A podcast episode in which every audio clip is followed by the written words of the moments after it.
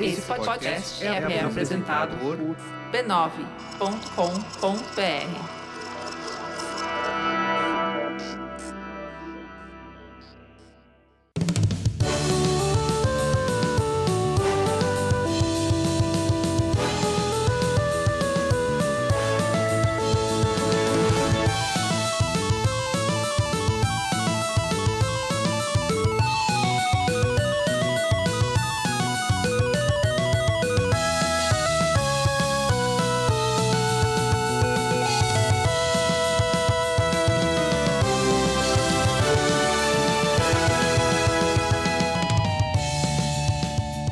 Ao vivo, Poco Pixel número 127, eu sou o Adriano Brandão, do meu lado tá o Danilo Silvestre, tudo bom? Tudo bom, beleza? Maravilha! Qual que é o tema de hoje, Danilo? O tema de hoje é Super Campeões, parte 2. Porque é Copa do Mundo e a gente tem que falar do Capitão Tsubasa. Claro, inclusive a seleção japonesa ostenta orgulhosamente o Capitão Tsubasa no É, seu tem uma uniforme. versão especial do uniforme feito pela Adidas que tem no- o desenho, os frames do desenho do, do Capitão Tsubasa no- nos números, né? Tá escrito lá 10, 11, sei lá, atrás da camisa tem os micro desenhos do Capitão Tsubasa, muito legal. E é um baita jogo pra, pra Super Nintendo, pra Nintendinho. Exatamente. Mas a gente não vai falar sobre os Super Campeões, Não. o mangá, o desenho, o, o jogo. Não, Não. não. A gente vai falar sobre os jogos mais vendidos de cada console, parte 2, porque a gente já falou sobre alguns desses consoles no episódio anterior. Ah, bom.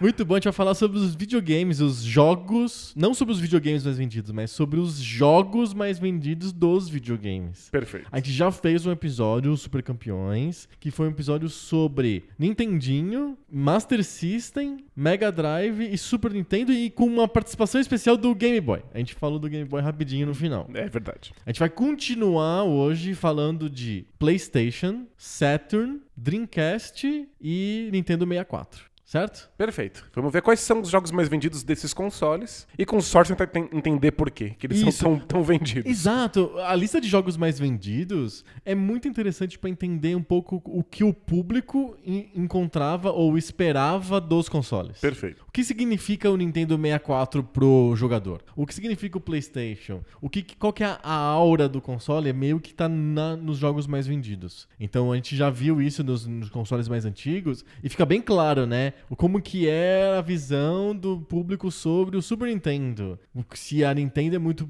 tem que fazer ah, jogos das IPs dela ou não? Se third parties são importantes ou não são importantes? É, dá pra perceber, inclusive, qual é a intenção da própria empresa quando lança o seu console, né? Exato. O que, que ela espera, como ela, ela quer se colocar no mercado, né? Os jogos dedam um pouco isso. Exatamente. Esse é o tema de hoje, mas antes a gente tem que falar sobre outro assunto. Sobre outro assunto? Exatamente. Sobre as 10 doenças venéreas mais contagiosas do mundo. Existem 10 doenças venéreas? Olha, eu tô aqui pra conscientizar, não pra informar.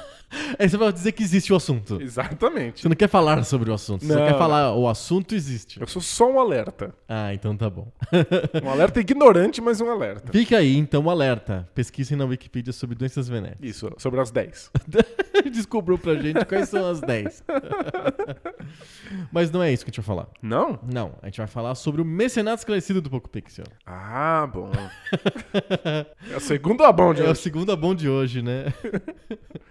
o Mecenato Esclarecido do Poco Pixel é a oportunidade que a gente criou para você, você, você que tá ouvindo, ajudar o Poco Pixel a continuar existindo e a continuar trazendo conteúdo novo sobre videogame velho toda semana. A gente precisa de você, dedo, Isso. dedo em riste. Isso. É com a força de vocês que a gente vai fazer o Capitão Planeta.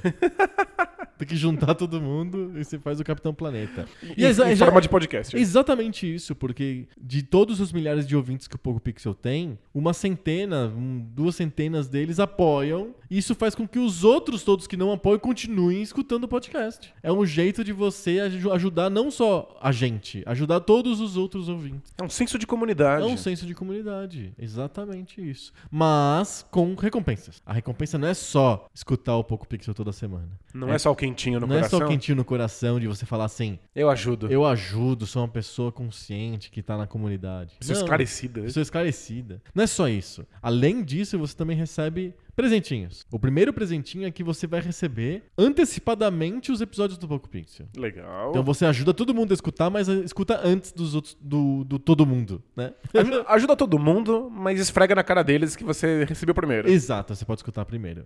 Você pode ter um fim de semana inteiro pra escutar o Poco Pixel, porque você geralmente vai receber na sexta-feira o episódio da segunda. É, Se você faz faxina no, no- no fim de semana, ó, Ó, é, e é, é, o comum, ideal, hein? hein? Domingão, hein? Aquele dia da faxina clássico da família brasileira. Faxina ao som de Poco Pix. Exato.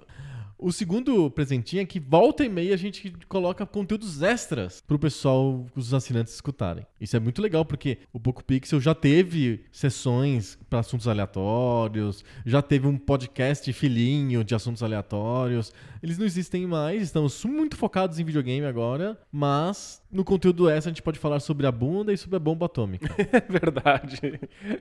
Não nos seguramos. Exato, a gente não tem Não nos contemos. Exato. Então, é, e, te, e do terceiro lugar, você vai ter ingresso, vai ter o seu crachá VIP pra entrar no grupo secreto e seleto do Mencionado Esclarecido no Facebook. São as pessoas mais esclarecidas da internet mundial. Exato. Agora tá, tá rolando a Copa do Mundo, então não tá assim o grupo mais ativo do universo, mas. Mas, é, é- mas vai é- ter é sempre eleições daqui a ativo, é. pouco, e você vai ver.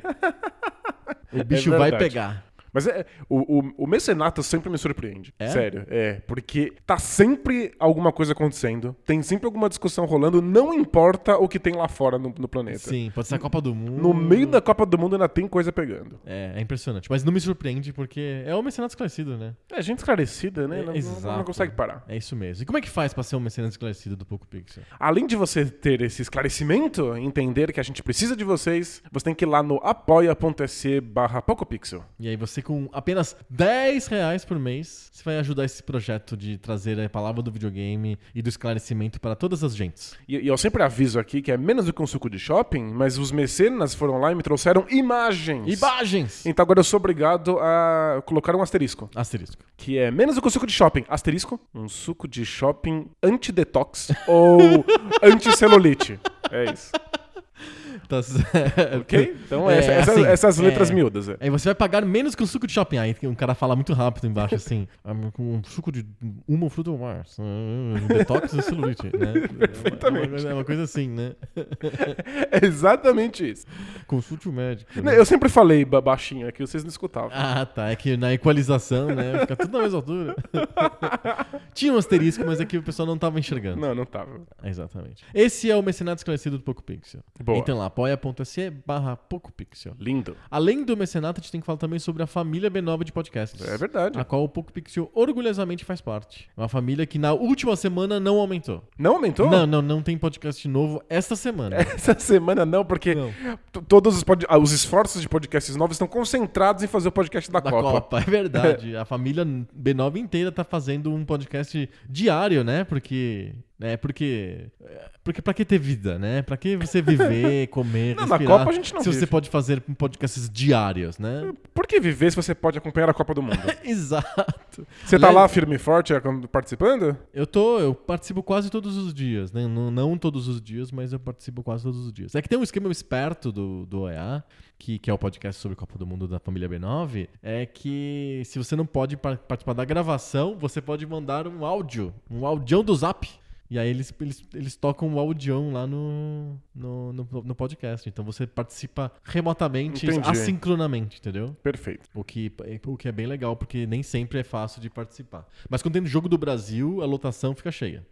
Todo mundo, Todo mundo quer opinar, é. Quer opinar no, no tempo real mesmo e não no áudio. Entrem lá em podcasts.com.br barra B... Não, em b9.com.br barra podcasts, ao contrário. E acessem e vejam que, além do OEA sobre Copa do Mundo, a família B9 tem dezenas, que são centenas de outros podcasts sobre outros assuntos. É muito bacana, tem sobre tudo, mas escuta o da Copa agora, porque Isso. é- Aliás, você nem devia estar escutando Poco Pixel agora. é o que eu acho. é que A pessoa chegou aqui achando que a gente ia falar de jogo de, de futebol de- de- no videogame. Já fizemos esse episódio. Já fizemos episódios sobre fizemos. jogos de futebol. Mas é o seguinte: você pode não escutar o Poco Pixel agora, escuta o OEA, e depois quando a Copa acabar, você vai ficar tão deprimido. Vai ter que, vai, Você vai vai ter que ter alguma escutar os distração, Poco né? Pixels inéditos que você não escutou durante a Copa. Guarda no bolso aí. É isso aí. Fechado? Fechado? Vamos pros mais vendidos? Bora lá.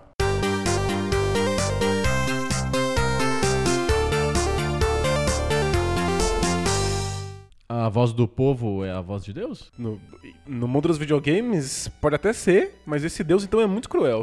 Porque as listas de jogos mais vendidos são sempre muito engraçadas. A gente fez o episódio sobre Nintendinho, e Game Boy, e Master System, Mega Drive e tal. E, e não, não necessariamente os melhores jogos são os jogos mais vendidos. Exatamente. Tem uma outra lógica, tem uma lógica diferente por trás da- do, de quanto que os jogos são vendidos. Acho que tem vários fatores. Tem o primeiro fator, que é o fator... O videogame vem com o jogo, né? É o famoso bundle. Até mais ou menos o Playstation era uma prática comum da indústria ter o jogo bundle, né? Isso é. Depois ninguém queria desaparece, comprar né? Uhum. um console que você não pudesse fazer nada com ele. Né? Você, vinha um jogo pra você ter Mas alguma você- coisa você pra não usar. é. acha que o- a prática do bundle é uma prática é que era bastante, como que eu posso dizer, é, educativa pra ensinar pras pessoas o que que é um videogame, que jogo que você pode jogar, etc. Que depois fica desnecessário, você não precisa ensinar pra pessoa que quando você compra, sei lá, o Switch, você tem que comprar um jogo, que não vem nada ali naquele treco. Não, acho- acho que faz sentido.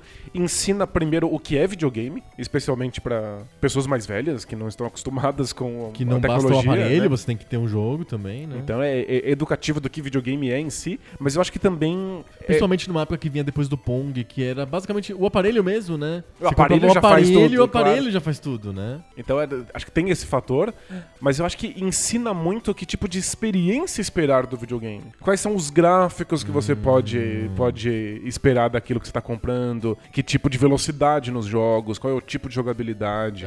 Então acho que o, o Super Mario World no Super Nintendo realmente mostra para as pessoas o que, que o, o- o videogame Super Nintendo pode, fazer. Uhum. E aí a, a Nintendo sempre, sempre usou isso, inclusive pra educar as produtoras de jogos, mostrando quais tecnologias o console tem, que tipo de coisa eles imaginam que sai- se saia melhor nesse videogame. É Então acho que educativo pra indústria também. pra indústria, pros consumidores, é, é, é, ajuda a encaixar o videogame de- dentro do, do, do momento histórico. Então, Uhum. olha, os nossos adversários estão fazendo isso, nós queremos nos, nos colocar como um, um videogame rival, mais um assim, diferente, assado. mais assim, mais de certa maneira. Então, você, você faz um jogo que, que represente isso. Mas acho que a, a partir de um momento isso deixou de ser, Deixou de ser- relevante, né? É, e eu acho que o primeiro videogame sem bundle é o PlayStation. Acredito que sim. Porque até então o Super Nintendo tinha o bundle, o Mega Drive tinha o bundle. Acredito, eu não pesquisei, mas eu acredito que PC Engine, e, sei lá, Neo Geo tinham bundles. Então, o PlayStation é o primeiro que não tem bundle. É, a gente falou aqui como o, o PlayStation era- foi um console que não tinha cara e, de certa maneira, a identidade dele era não ter cara, né? Ele se orgulhava disso. Isso é uma máquina genérica. É uma máquina genérica que topava o- o- todos os tipos de jogos, em todos os gêneros possíveis, de todas as empresas possíveis. É, porque é engraçado, né? O Mega Drive e o Super Nintendo, eles podiam ter outra, outros jogos, outras caras. Porém, eles optaram por ter uma cara muito específica, né? O Mega Drive, a princípio, uma, uma cara de arcade, né? Uma cara de sou mais adolescente, mais adulto. E o Super Nintendo com uma cara de eu sou mais família, sou mais fofinho, sou adequado para todas as faixas etárias então. e tal. É, E isso aparece nos gráficos, aparece no- no- na jogabilidade, nos- Sim. no estilo dos jogos. Mas é, eles acabaram ficando presos na identidade deles, inclusive por, por oposição. né? A Nintendo acabou se tornando o- a não Sega, e a Sega acabou se tornando a não Nintendo. Sim. Né, Eles, eles se orgulhavam de não ser o concorrente.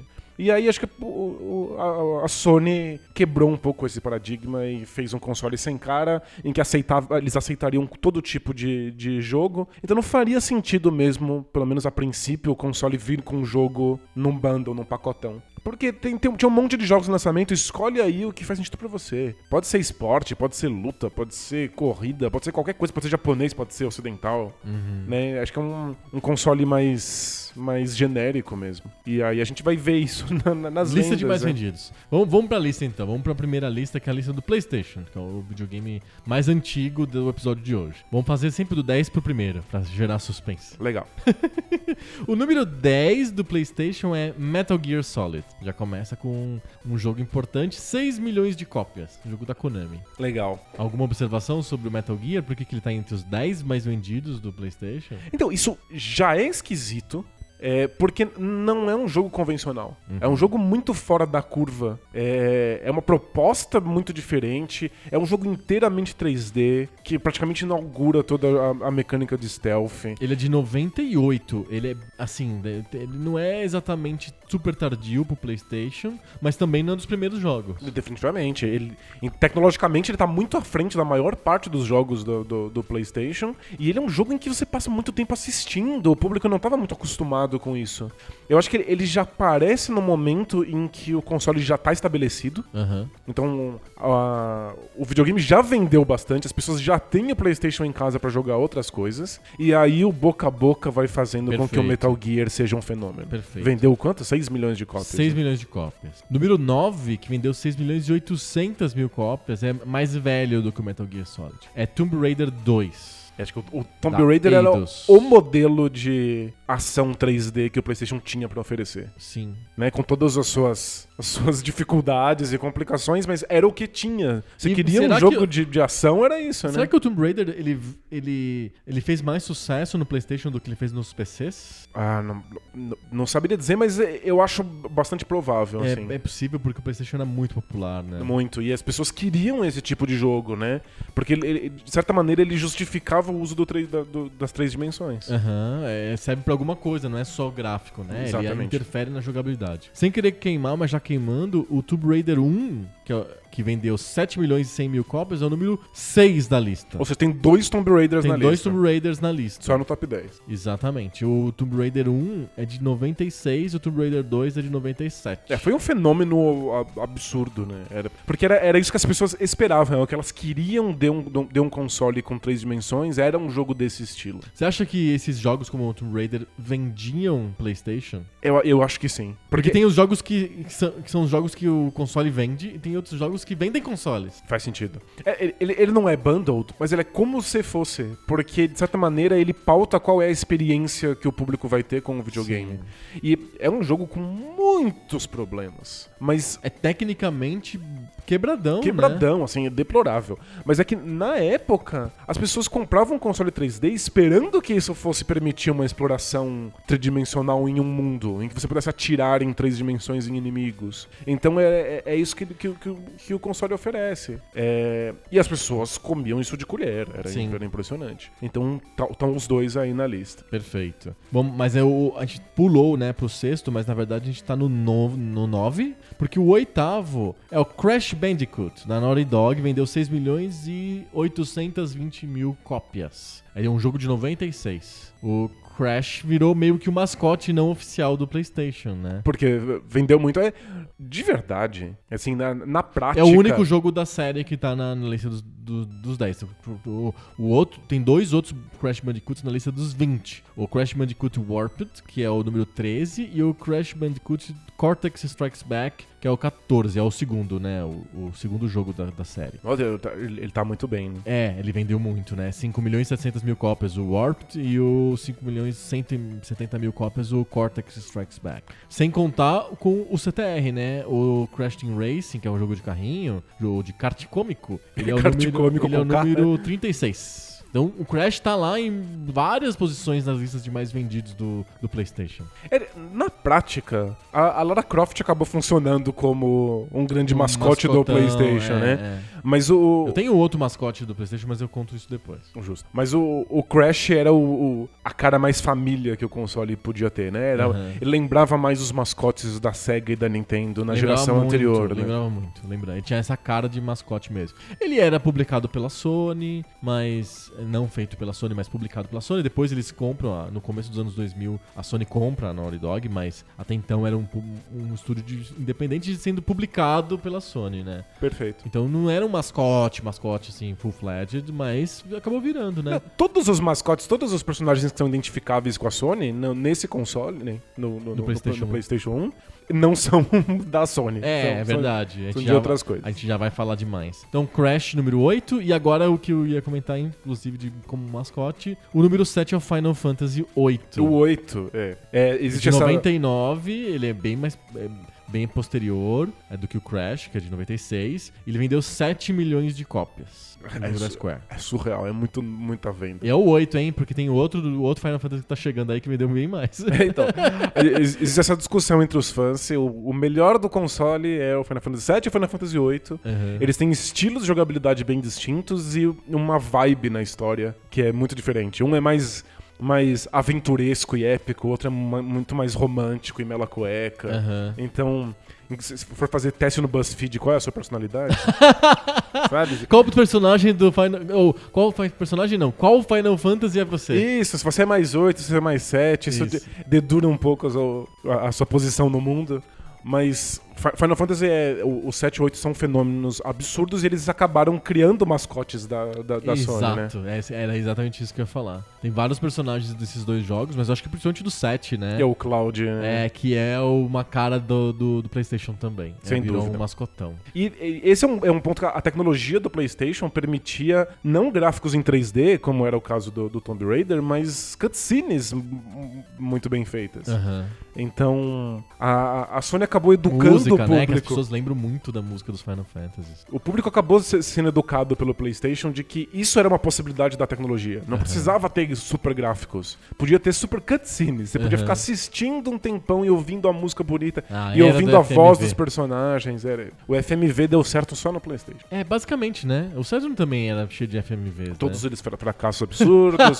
o Sega Ele CD. tinha, só que ninguém que tava afim. O Sega CD tem FMVs fantásticos e eles são fracassos, assim, tristes. E o- o- as cutscenes do Final Fantasy funcionaram e pegou a imaginação do público. Então tá aí vendendo 7 milhões de cópias. O 7 8, milhões de cópias, o 8. o 8 que é o irmãozinho que deu menos certo. Que é o irmão tardio dele. É. O 6 é o Tomb Raider o original, a gente já falou, 7 milhões e 100 mil cópias. E agora a gente vai pros top 5.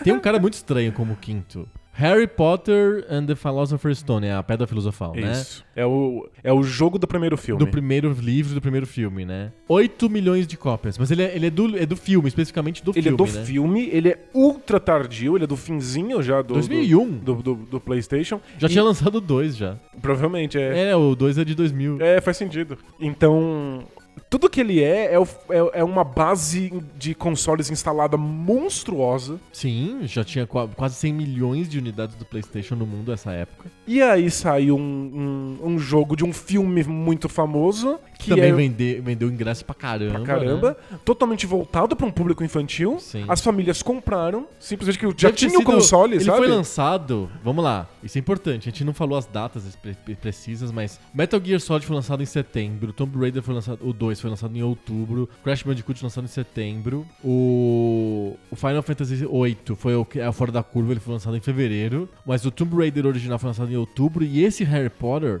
ele foi lançado em 15 de novembro. Sabe o que significa? Ele pegou o Natal. é. Ele foi presente de Natal Todas as crianças que tinha um o ganharam. Playstation, todo mundo gostava um do Harry Potter e aí ganharam o jogo do pai, do, da Pedra Filosofal. E- e Vários devem ter, inclusive, ganhado. Na, na- em 2001, eu imagino que o, o PlayStation tem, tem até ganhado uma edição mini. N- ah, tá, o, do, o, o- uma edição do Playstation. Isso, o console ganhou aquela edi- edi- Ah, sim. edição menorzinha. Ah, tá. Muita gente deve ter dado isso de, de Natal junto com o jogo do, do, Não do- era o, do com, Harry não Potter. era o bundle, mas o pai fazia O pai bundle. faz o bando. É, é bem possível. 15 de novembro, tá muito claro que é jogo de Natal. Então, e o, o jogo é medonho. Não faz absolutamente nenhum sentido. Ele não deveria estar aí, é uma Que ofensa. gênero que é? É, um, é um- um plataforma 3D muito tosco. Muito mal feito. né? É, mas o, o- o- acho que o, o lance é perceber como a base instalada de consoles É que acaba faz o fazendo jogo- a lista. Esse é o típico jogo que v- o console que vendeu. Isso. Não é um jogo que vende console. É, algo- exa- é exatamente isso. É, ao- é ao contrário do, do, do que é, é comum de acontecer. Vendeu tanto PlayStation que o Harry Potter simplesmente ap- se aproveitou disso. Exato, ele era um filme famoso, foi lançado num mês antes do Natal, então é, era um presente de Natal óbvio. Sim. As crianças am- amavam, tava no auge da onda do Harry Potter, porque tava no- nos- nos filmes sendo lançados. Quer dizer, esse surfou fácil na onda, né? Perfeito. E o PlayStation foi basicamente uma plataforma viável pra isso acontecer. É bem provável que ele tenha sido lançado também no GameCube, que tenha sido lançado também no Xbox. Em versões m- melhoradas, né? Ah, é exato, porque são duas plataformas bem melhores do que o PlayStation. Sem dúvida. E Deve ter vendido mais no, no PlayStation. bem- No primeiro, é. Muito mais. Vendeu 8 milhões de cópias. Duvido que tenha vendido 8 milhões de cópias pro GameCube. É, é verdade. Né? E- e- e se se a gente descer mais pra lista, a gente vai ver outros casos como Harry Potter. Porque co- é- a base instalada do PlayStation é tão absurda, vendeu tanto, que a gente vai ter um monte de jogos que simplesmente surfaram nessa onda. Inclusive, jo- alguns jogos que são bons e seriam vendido pouco em outros consoles, porque são jogos mais de nicho, são Uhum. jogos mais esquisitos. No PlayStation 1 eles eram um sucesso absurdo. Sim. É, eu tô tentando ver aqui lista de jogos baseados em franquias de, de cinema e quadrinhos. Então, no número 46 tem o primeiro Spider-Man da Activision. Eu amo. O primeiro de terceira pessoa e tal. 1 milhão e 800 mil cópias. Que, no- que- que é um jogo que no PlayStation é altamente Não, questionável. não, é. absurdamente questionável. Ele vi- vira o que ele é no 2, né? Ah, o, o número 50 é o número do 007, é um jogo do 007, é o do Amanhã Nunca Morre, Que é, é- é bem fraco também. 1 milhão e 700 mil cópias. Ah, a Bugs Life, sabe o vi- é Vida de Inseto? Isso, vida da Disney. É da, é da Disney, não, eu acho que é da, da mesma que faz o Dreamcast, o, Dreamcast, o, o mesmo que faz o, o Shrek lá. Não, não, a- a- acho que a, a vida de inseto é da Disney. Ah, não, é o, ah, é o Formiguinhas. que é- Isso. É, qual que é a diferença entre formiguinhas e, e vida de inseto? Te- te- teve uma época em que eles sempre saíam so- sobre o mesmo assunto na- na- nas duas empresas, né? Mas eu acho que não é Disney, é Pixar, né? É Você a tá Pixar. é. pensando em Pixar. Porque a Disney comprou a Pixar depois do Bugs Life. Ah, fa- faz sentido. É, hoje é a mesma coisa, mas na época eu acho que não era. 55, é, o número 55 da lista vendeu um milhão e meio de cópias. É um jogo do Bugs, da vida de inseto. É, né? foi- Né? Tipo, é um caça-níquel total. Total, as Ó, pessoas ele, só compravam ele foi, pros ele foi filhos, né? lançado em 18 de novembro. Tipo, É pro Natal também. É obviamente pro Natal. Vamos ver se tem mais aqui. Ó o Chrono Cross aqui. O Chrono Cross tá entre 57 na lista. E vendeu um milhão e meio de cópias, Milhão, o que é milhão. muita coisa. é muita coisa. Ó, o Parappa the Rapper, 59. Ele vendeu 1 milhão e 400 mil cópias. Então, o, o próprio The Rapper, que é um. Hoje é um clássico cult, é um jogo ultra de nicho, é, É. um jogo musical de tema esquisito, com umas letras bizarras, jogabilidade truncada. E, tipo, é um baita jogo. É super legal e é o, o, o vovô do Space Channel 5, que Sem eu amo dúvida, de paixão. sem dúvida. Mas vendeu um milhão e meio de cópias. Acho que o Space Channel 5 ia vender um milhão de cópias. é porque a base instalada é muito grande. Exatamente. Tem ó, o Xenogears, é o número 83 da lista. Vendeu 1 milhão e 200 mil cópias. Que é um, um RPG gigantesco, com horas e horas e horas de texto. Que você imagina, imagina que nunca seria um sucesso Basicamente, comercial. É. Qualquer coisa vendia muito no, no, no PlayStation. A gente tava dando uma olhada, o número 110 da lista. Que é do o último da, PlayStation, da da Wikipedia, né? Ele seria o número 4 de vendas no Sega Saturn. o 110, né? que é o NBA Live 2000 da EA. Vendeu um milhão de cópias. É uma série que nem deu certo. Não, com jogos bem ruins mesmo. Mas é isso, é. Ó, o número, número 102 da lista é o jogo do Bob Esponja. De 2001, super tra- tardio, um milhão de cópias. É, não só a base instalada é gigante, mas o console acabou tendo uma vida muito, muito grande, né? Muito comprida. Verdade, são 6, 7 anos. É, então, e- ele conviveu perfeitamente bem com a geração que veio depois dele, especialmente quando ele entrou num- em, em mercados que eram economicamente mais, Que é um, mais um frágeis. fenômeno que foi muito potencializado, inclusive, no PlayStation 2. Um dia a gente vai fazer um episódio sobre o PlayStation 2. E o PlayStation 2, ele teve um lifespan tão grande, tinha pessoa, acho que saiu o FIFA, até, até a FIFA, sei lá, 14 no, no PlayStation 2, assim, sabe? A- As, as estúdios não estavam querendo parar de fazer jogos pro PlayStation 2, porque o PlayStation 2 a gente não fala muito, mas ele foi o console mais vendido de todos os tempos. É, e- ele eu pro PlayStation 1 tiveram uma vida fantástica, tipo, na Índia, sabe? Que, que é, é um mercado que É. no não, Brasil, não acho costuma que comprar vendia consoles. jogo do é. PlayStation 2 até tipo 2, 3 anos atrás. É. De verdade, não a- as americanas da vida e tal. Faz sentido. ele é- entrou em mercados que não eram economicamente fortes, mesmo que fossem mu- de maneira muito tardia. Sim. Então o PlayStation 1 teve uma vida longuíssima. Então esses jogos que, que vieram muito tempo depois Pro de- Natal, de, grandes é. franquias no Natal acabaram vendendo muito também. Então, Total. Vamos para o número 4, é Vamos. o Tekken 3. Ele é de 98, do meio da vida do PlayStation. Vendeu 8 milhões e 300 mil cópias. Cara, é 8 milhões e 300 mil cópias de Tekken. Tem gente que é, assim, maravilhada, fã muito, de fã, de Tekken. Tekken. Ele é o, o jogo de luta que o PlayStation tem pra oferecer. né? Ele é o grande Você acha sucesso. que ele, é. ele vende porque as pessoas queriam um jogo de luta e ele era o que tinha pra hoje? é. Acho que as pessoas queriam jogos de luta 3D. Uhum. É, A gente vai fazer a lista do, do Saturn. Isso vai ficar bem claro. Vai ficar bem claro. E é é uma época em que os jogos de luta 2D são ainda muito superiores aos 3D. Os jogos de luta 3D têm sérios problemas pra funcionar, especial- es- especialmente de velocidade. São jogos lentos, bem Aham, travados. Ah, Tem um pace bem específico. Mas é que o público quer que a tecnologia 3D seja usada pra alguma coisa. Uhum. Então, é, o, o jogo de luta 2D parece Velho. ultrapassado, parece velho. É só isso. E aí, o, o Virtua Fighter vai aparecer pela SEGA e o Tekken é a resposta do que o PlayStation tem pra oferecer. E Tekken 3 vende horrores. Não porque seja um grande jogo, embora seja o melhor Tekken do- do- da geração, mas, mas porque ele é a, re- a resposta que a Sony tem. É o que o jogo tem que estar disponível. Com uma base instalada gigantesca, as pessoas compram e vendem 8 milhões de cópias. né? Simples assim. É só isso. É impressionante. E é o Tekken 3.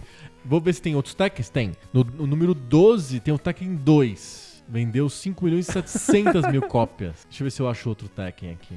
Mas vê que vendeu menos do que, o, do que o Tekken 3, mas vendeu muitíssimo. Acho que o Tekken 3 só vendeu mais. Que tinha mais Playstations vendidos nessa É, época também. Exatamente. É E só tem o por Tekken isso. 1 também na lista. Ele é o número 106, ele vendeu 1 milhão de cópias. Só que ele é de 95. Ele é bem do Ele comecinho. é bem do comecinho do PlayStation. Então, tipo, É quanto mais tempo você dá. você vai, você Hum. vai aumentando o número de base instalada de, de aparelhos, vai vendendo mais Tekken. É só isso. É impressionante. Não é porque o jogo se consolida ou porque ele é, ele é progressivamente melhor. Ele até é, mas não, não de maneira tão evidente quanto os números de vendas Ó, mostram. O, o Street Fighter Alpha 3 de 98 vendeu 1 milhão de cópias também, como o Tekken 1, mas 10 vezes menos do que o Tekken 3. Perfeito. E mais ou menos na mesma época. O, o Street Fighter Alpha 3 é de 98. O Tekken 3 é, é, é do começo de 98. Quer dizer, o Tekken 3 deu lavada no Street Fighter. Nossa, assustador. É porque é, as pessoas queriam que fosse 3D, mesmo que o 3D não oferecesse muito pra, esse- pra essa experiência do jogo de luta na época. Perfeito.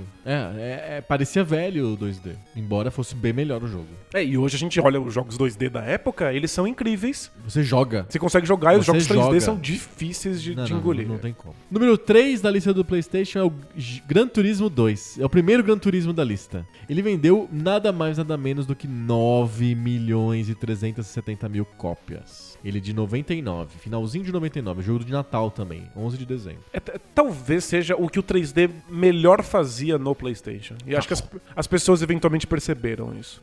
E a gente tá falando de Gran Turismo. Gran Turismo é o exemplo clássico de jogo que vendia console. As pessoas compravam PlayStation pra jogar Gran Turismo, porque não tinha outro jeito legal de você jogar um jogo de carro que não fosse no PlayStation.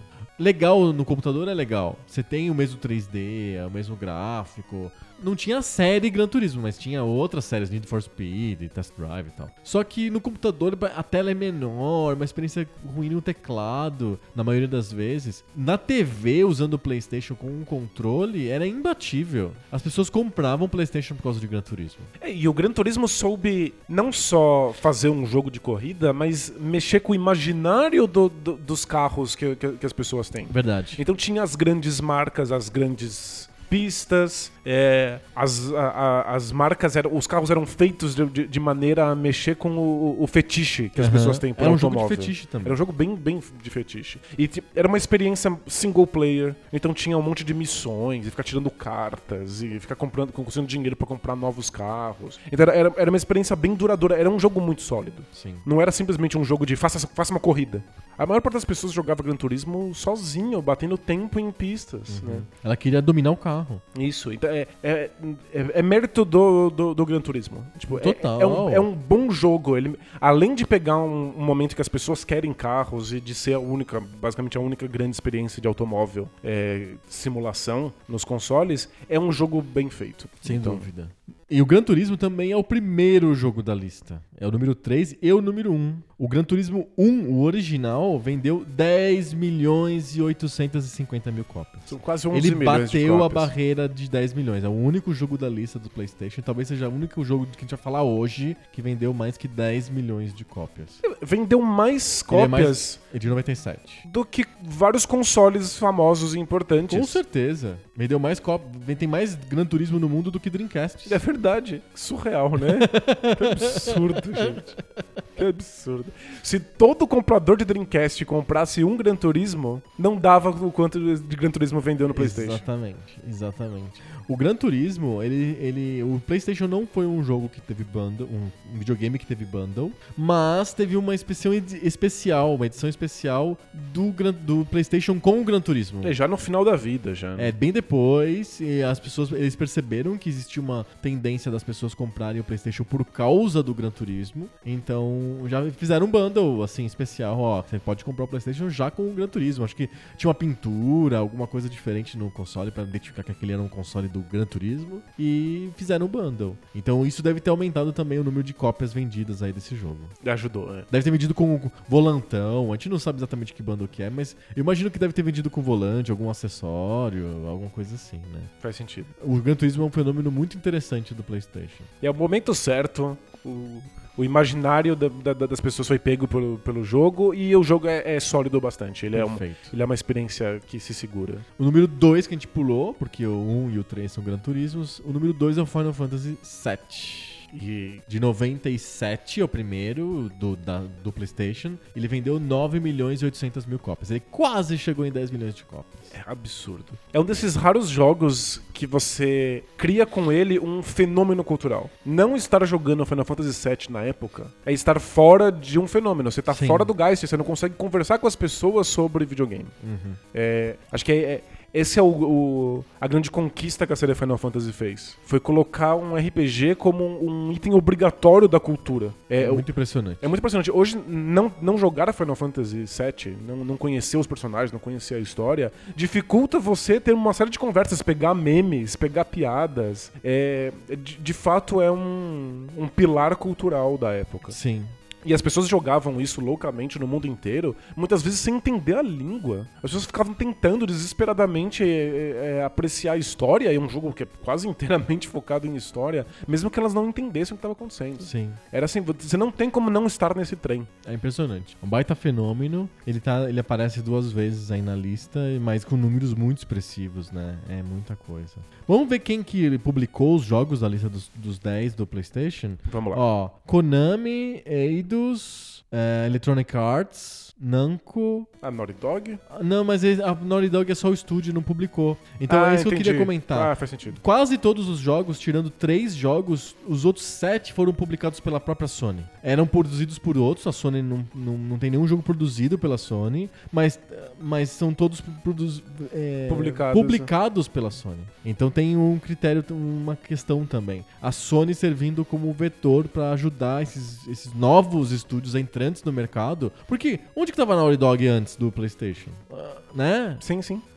Pô, Mesmo a Square, c- c- claro que tem toda uma vida de Final Fantasy do Super Nintendo e tal, mas o que ela se tornou depois do PlayStation, né? É a Sony ajudando, porque a gente esquece, mas a Square não publicava os jogos, quem publicava era a Sony. É, a gente tem que lembrar que a, a Sony esteve em contato direto com a Square o tempo inteiro enquanto fazia o PlayStation, dizendo: olha, a gente quer fazer aqui a plataforma para que o- vocês façam o Final Fantasy que vocês desejam. E l- lembrando que o 64 perdeu o Final Fantasy porque não tinha as possibilidades tecnológicas para Sim. aquilo que a Square tinha em mente. Perfeito. Então eles estavam ali de mãozinhas dadas fazendo isso funcionar. E a Sony publicou, fe- fo- fez o esforço todo. O Gran Turismo também, é um, é um jogo first party, digamos assim, né? É, lembrando que a Sony não tem, n- nesse momento, estúdios próprios. Ela não tá fazendo estúdios próprios. Então ela tem que fazer esse esforço de se aproximar das, da- das outras empresas. E de permitir que fosse lançado qualquer tipo de jogo, de, de- de todos os gêneros possíveis. Por isso que ela publica tanta coisa aí na lista dos Exato. mais vendidos. Né? Exatamente. Vamos pro Saturno? É muito engraçado sair do PlayStation e ir pro Saturno, porque, né, os números vão minguar, vão quase desaparecer. Muitíssimo. É, é- é um choque de É realidade. choque de realidade. Vamos lá pro Saturno. Número 10 da lista do Saturno. Aliás, eu vou falar o número 10 e o número 9 juntos porque é basicamente o mesmo jogo. É o Super, Super Robot Wars. Tem a versão normal e a versão Special Edition. Eles venderam. A gente, não, a gente tem aqui os números 500 mil cópias. Cada um. É. Já tá, já tá no top 10. Com 500 mil cópias. 500 mil cópias. Lembra, o top, o, o número 10 da lista do PlayStation, Metal Gear Solid, vendeu 6 milhões de cópias. O número 100 vendeu um milhão de cópias.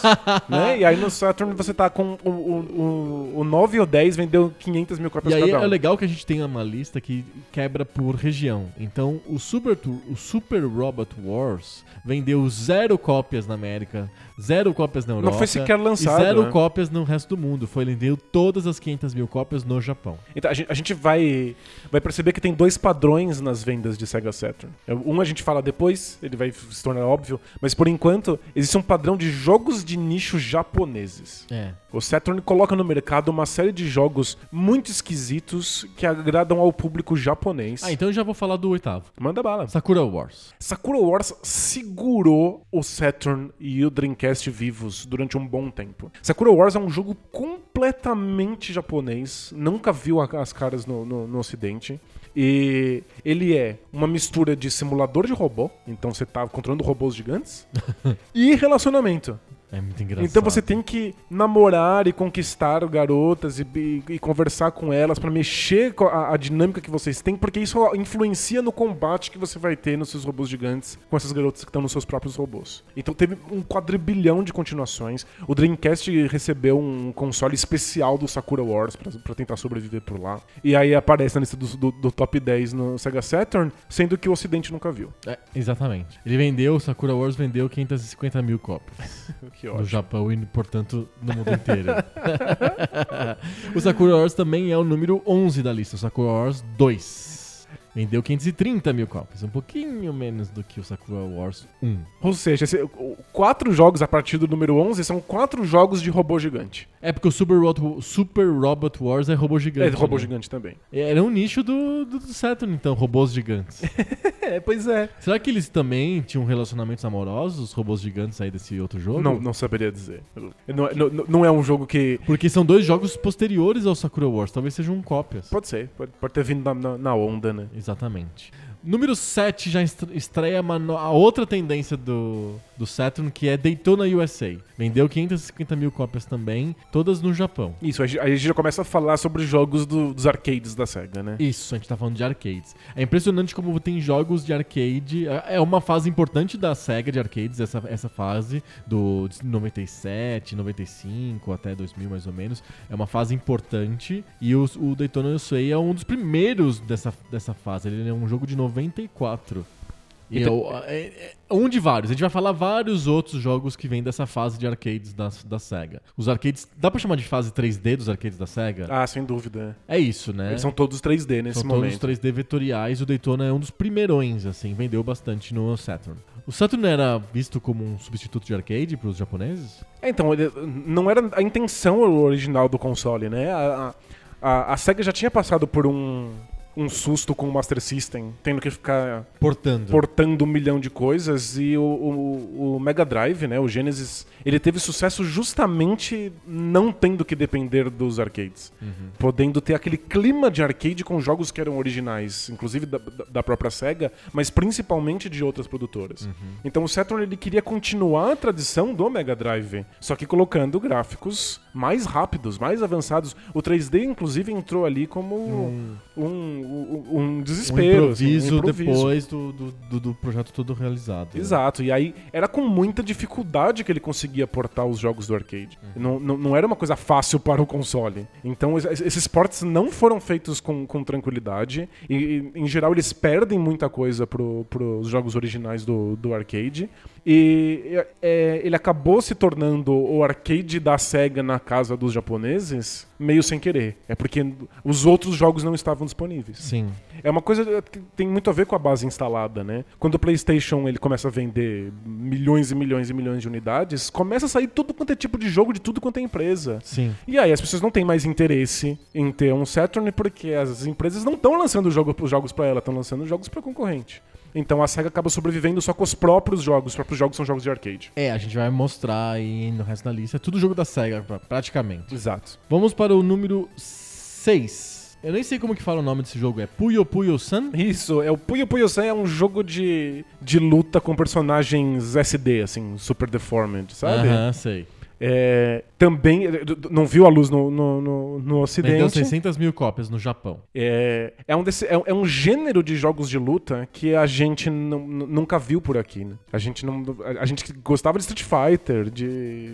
Inclusive de Virtua Fighter, de Tekken, que eram. per- que são, são personagens que parecem humanos, né? A gente não queria ver personagenzinhos super deformados que são uma estética de nicho dentro dos mangás. E numa época em que os mangás ainda não tinham entrado com tudo no ocidente. Ocidente. Então, de fato, o jogo não faz sentido pra gente, mas foi um sucesso moderado lá no Japão. E não é da SEGA, é um jogo da Compile, uma empresa japonesa. Ah, número 5 é outro jogo de luta, esse da SEGA, o Fighters, Fighters Megamix. Você conhece esse jogo? Sim, é, aí é um, é um jogo. Confesso que é a primeira vez que eu vejo esse nome na minha vida. É, é um jogo 3D com os personagens muito esquisitos, é, já humanos, assim, mais perto do Virtua Fighter. E se eu não me engano, é o jogo que tem o personagem da Pepsi. Ah, tem o Pepsi Man? É, que você pode lutar com o Pepsi Man.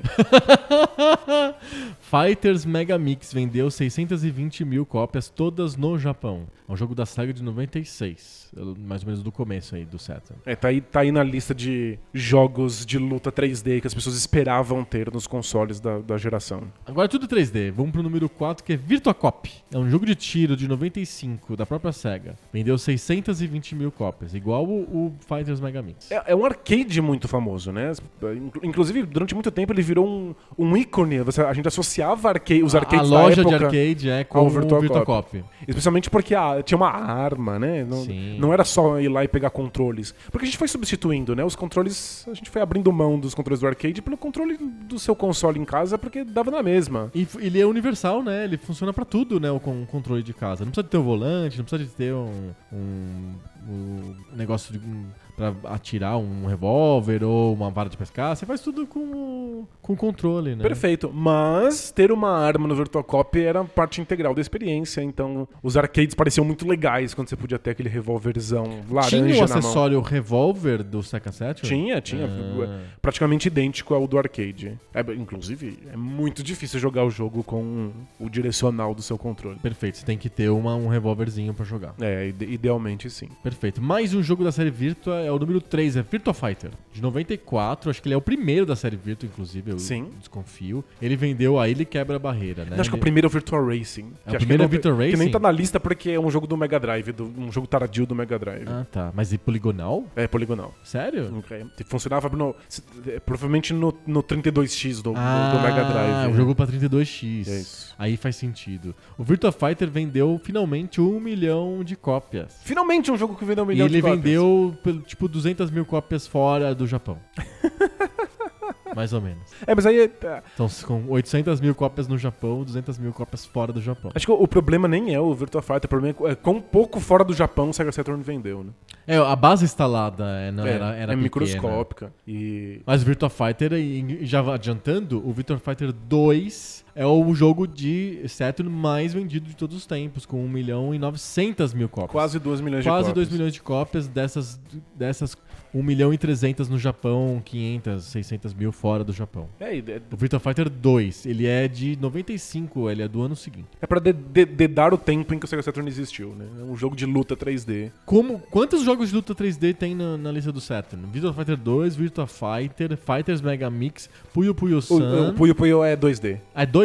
É, o Puyo Puyo é 2D. Ah, tá. Então são cinco jogos, né? Ou quatro. São dois Virtua Fighters e o Fighter Mega Mix, não é isso? Isso. Então, são, três, do- jo- são três jogos. três jogos. Aí tem os outros arcades. Sega, ah, o número 2 que eu não falei ainda, que é Sega Rally, que ele é de 95, ele vendeu 1 milhão e 160 mil cópias. E é mais um jogo de arcade da Sega, dessa leva aí do final dos anos 90, que, que foi portado pro Saturn, né? Então nós temos Virtua Fighter 2, Sega Rally, Virtua Fighter, Virtua Cop, Daytona USA, são seis jogos é, dos 10 são jogos de arcade.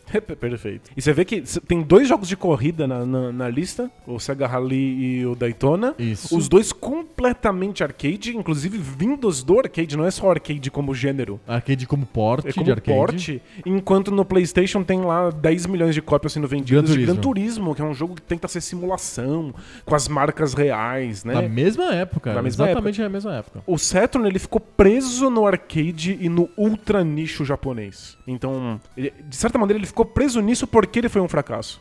Mas ter ficado preso nisso tornou o videogame cada vez mais fracasso e ele não teve nenhuma chance de existir. Perfeito. Vamos sair do Saturn e vamos pra um outro videogame que também não foi um super sucesso. Vamos. 64, da mais ou menos da mesma época. Ele também é um videogame japonês, mas que ele deu mais certo no ocidente, né? Deu, deu, deu, deu razoavelmente certo nos Estados Unidos. né? Exato, então nós temos uma lista mais ou menos diferente. Vamos, vamos começar pelo 10, que é um jogo ocidental. Banjo-Kazooie, da Rare. Banjo-Kazooie. Então, aí a, publicado pela Nintendo. aí a gente Aliás, já vê- adianto, todos os 10 jogos da lista foram publicados pela Nintendo. Uau. Ah, O Nintendo 64 é um videogame de first party. Isso, é. É, o, o 64 tentou mostrar pro público e pra indústria o que, que eles esperavam de uma experiência 3D, especialmente de uma experiência plataforma 3D. E as outras empresas tiveram muita dificuldade de seguir o modelo. Então a gente vê que os melhores de cada gênero no 64 foi a Nintendo que fez. Sim. Então eles obviamente venderam mais. Como a base instalada não é muito grande, os outros jogos que são um pouquinho piores você deixa pra lá. A única exceção aqui tá no, no Banjo-Kazooie, porque foi a Rare tentando seguir exatamente o modelo do Mario 64 e fazendo um baita jogo. Perfeito. Então, o, o Banjo-Kazooie é um dos grandes plataformas de todos os tempos, segue o modelo do que a Nintendo propõe, faz coisas que são ainda mais legais do que a Nintendo, e aí ele, ele vendeu o suficiente, então ele tá na lista. Perfeito. Era o número 10 do Banjo-Kazooie e ele vendeu 3 milhões e 600 mil cópias. Olha como é mais volumoso do que o, o Saturn, É, né? qualquer coisa. né? Quando eu vendo rifa na rua, eu vendo mais jogo do Saturn.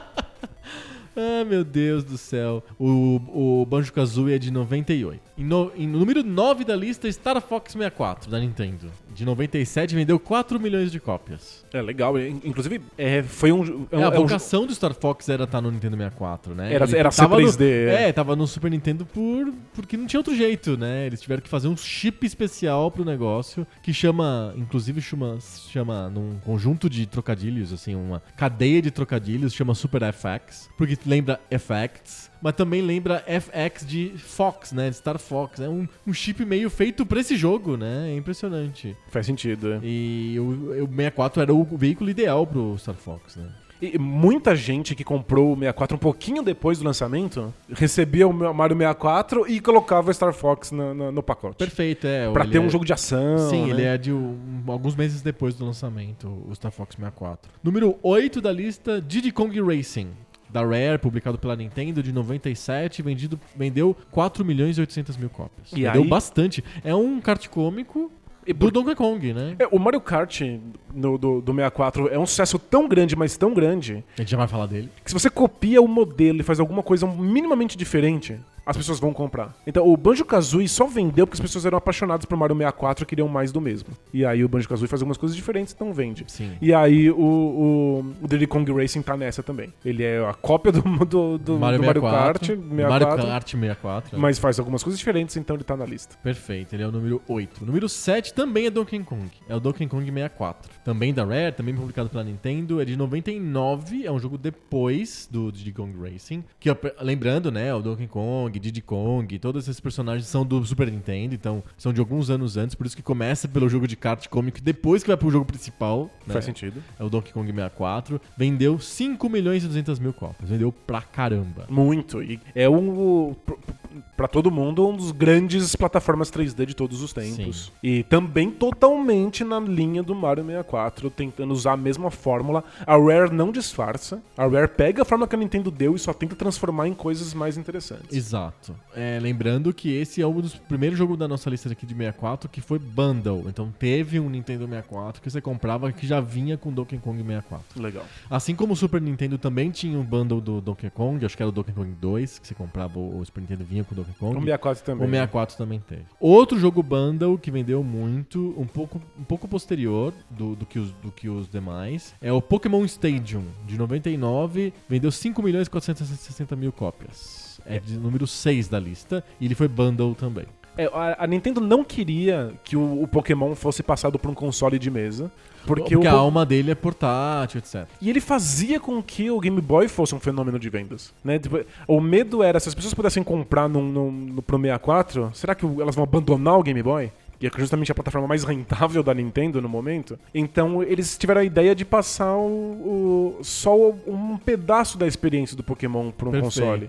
Então você jogava o jogo no que Game é a- Boy. É a luta, é a rinha, né? Só isso, você jogava no Game Boy, inclusive você podia transferir os seus, os seus pokémons lá pro 64 Aham. só pra jogar esse combate que não tinha nenhuma interferência no, no- no resto da, da sua jogatina no, no Game Boy. E- então, é, um- é um jogo meio capado, é, é esquisito. É só pra ver em 3D aqueles pokémons que você adorava, eles trocam meia dúzia de porrada e acabou a luta. Sim. Mas a febre por Pokémon era tão grande que Pokémon Stadium foi um, um sucesso. Sim. sem E dúvida. aí tinha gente que comprava, o- de fato, o 64 pra poder jogar Pokémon Stage. Perfeito. Mais um- um- uma IP da Nintendo, número 5, Super Smash Brothers. Na verdade, não é uma IP, é um melange de IPs, né? Todas, todas as as IPs, IPs, né? reunidas. É um jogo de 99 também, vendeu 5 milhões e 500 mil cópias. E aí é de fato a Nintendo celebrando a Nintendo. É uma é uma chuva de confete pra ela própria, porque tem todos É o os vídeo show da personagens lá. Nintendo. É exatamente isso.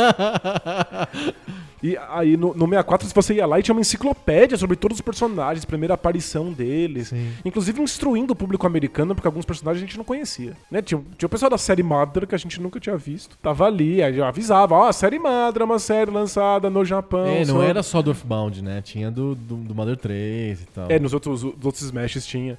Então, o- é- era uma celebração de uma Nintendo que, inclusive, pro, pro ocidente não, não, não era totalmente conhecida. Mas uh, as pessoas amavam isso. Sim, vendeu pra caramba. Número 5 não teve bundle. Número 4, Zelda Ocarina of Time. 98, 7 milhões e 600 mil cópias. É, mais uma vez, a Nintendo fazendo a, a fórmula do que deve ser um jogo 3D de exploração não, de não mundo. te é. choca que o Legend of Zelda é o 4 da lista?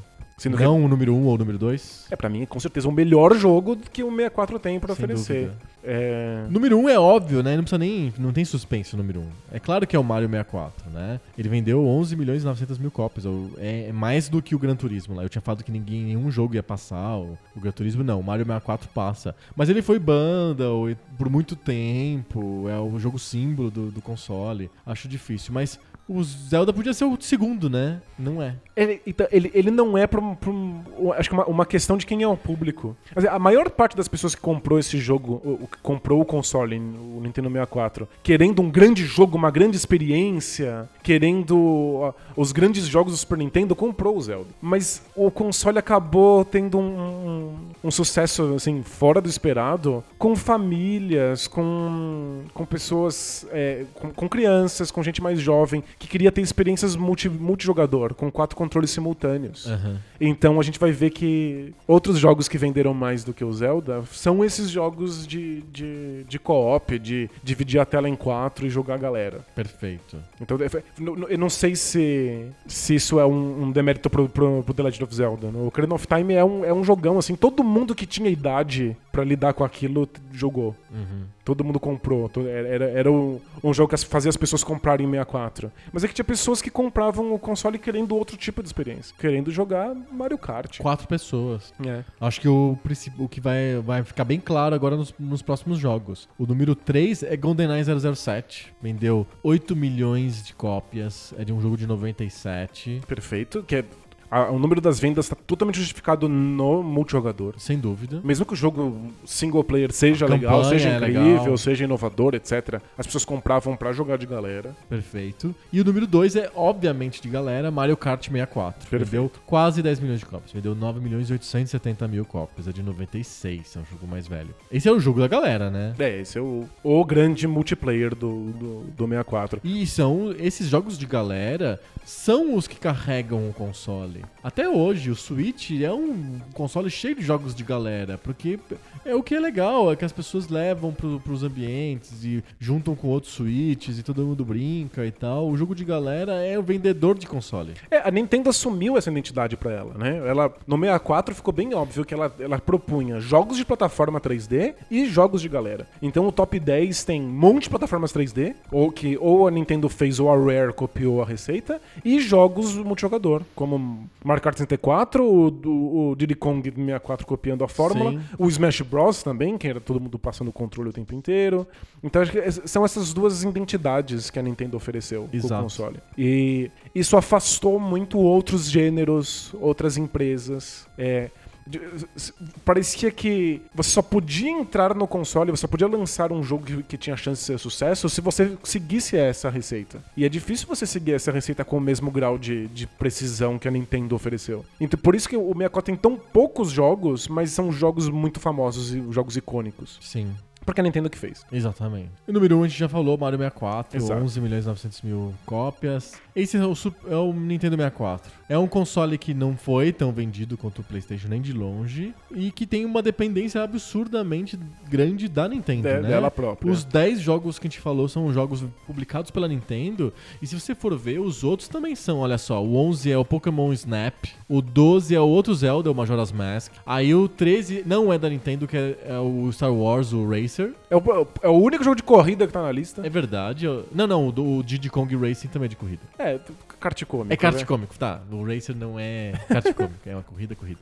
Outro jogo de corrida, Wave Race 64, aí é da Nintendo de novo. Que é um Yoshi's- jogo do lançamento, né? Yoshi's Story é o 15 também da Nintendo, 16 é o Mario Party também da Nintendo, e aí 17 é o Shadows of the Empire, que é da LucasArts, Também do lançamento. que é do lançamento, né? E, e o 16 o 18 é o Pokémon Stadium 2, outro jogo da Nintendo. Quer dizer, a Nintendo precisou de fazer muito jogo pro Nintendo 64 porque ninguém mais tava fazendo, tava Exato. todo mundo no PlayStation. É isso. É, e ela acabou dando uma cara muito específica pro console, o que f- torna o console um sucesso pra, um- pra uma parte muito específica do mercado. Perfeito. Acaba virando um, um console de nicho. Não tão nicho quanto robôs gigantes em relacionamento, mas ainda assim muito longe de ser um sucesso comercial amplo, né? Perfeito. Outra coisa que fez sucesso, mas não, mas muito longe de um sucesso comercial amplo, é o Dreamcast.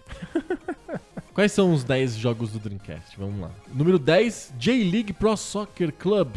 Vendeu 360 mil cópias. O que, que é isso? É um jogo que tá na lista do top 10 e vendeu 300 mil cópias. E, e que não foi lançado no, no ocidente, é um jogo só J-League. japonês. É um, é- é- inclusive, ele ele também foi um sucesso na sua versão pra Sega Saturn. Ou seja, Vendeu 10 cópias. Foi um sucesso. É, o, o- a SEGA não tinha o In Eleven, Aham. que, que é o, o PES de hoje. É, o Dreamcast não tinha a série FIFA, porque o Dreamcast brigou com. A SEGA Porque ele brigou fez o- com a EA Com a causa da 2K. por causa da 2K, então não tinha FIFA disponível. O único jogo de futebol, minimamente da- a- é, simulação, era o, esse J-League Pro Soccer Club. Total. Então os japoneses compraram todos. E é, o Ocidente não tinha jogo de futebol. Número 9, Virtua Fighter 3. Vendeu 360 mil cópias. é um porte muito ruim do arcade, mas muito ruim. Tipo, Mas ofensivamente não, ruim. não, o Dreamcast não devia ser o lugar dos mega ports de arcade, dos ports bons e tal. Eu deveria, mas nesse momento o... a SEGA já tem arcades muito mais avançados do que ela pode colocar num console caseiro. Entendi. A e aí placa- a placa mudou. A placa é Super Naomi louca lá que eles usavam no Virtua Fighter 3 de, de arcade, o Dreamcast já não dava mais conta. Então o Perfeito. porte, o porte é complicado. O porte é É capadaço. capadaço. Esse é o número 9. O número 8 é Sega Rally, de novo. Mas esse é o 2. 410 mil cópias. É, é um jogo de arcade de novo, Exato. né? O número 7 é o mais engraçado da lista. A gente tá falando de Seaman. 520 cópias. Mi- Mil, mi- é, mil cópias, né? Quinhentos- É o jogo que tinha um acessório, que tinha um microfone que você colocava no teu. no lugar do V1000, né? Isso, é o- você troca o seu VMU por uma entradinha lá com o microfone pra você conversar com o seu Peixe. girino peixe com cara de ser humano. Que com a voz do Sr. Spock. Isso.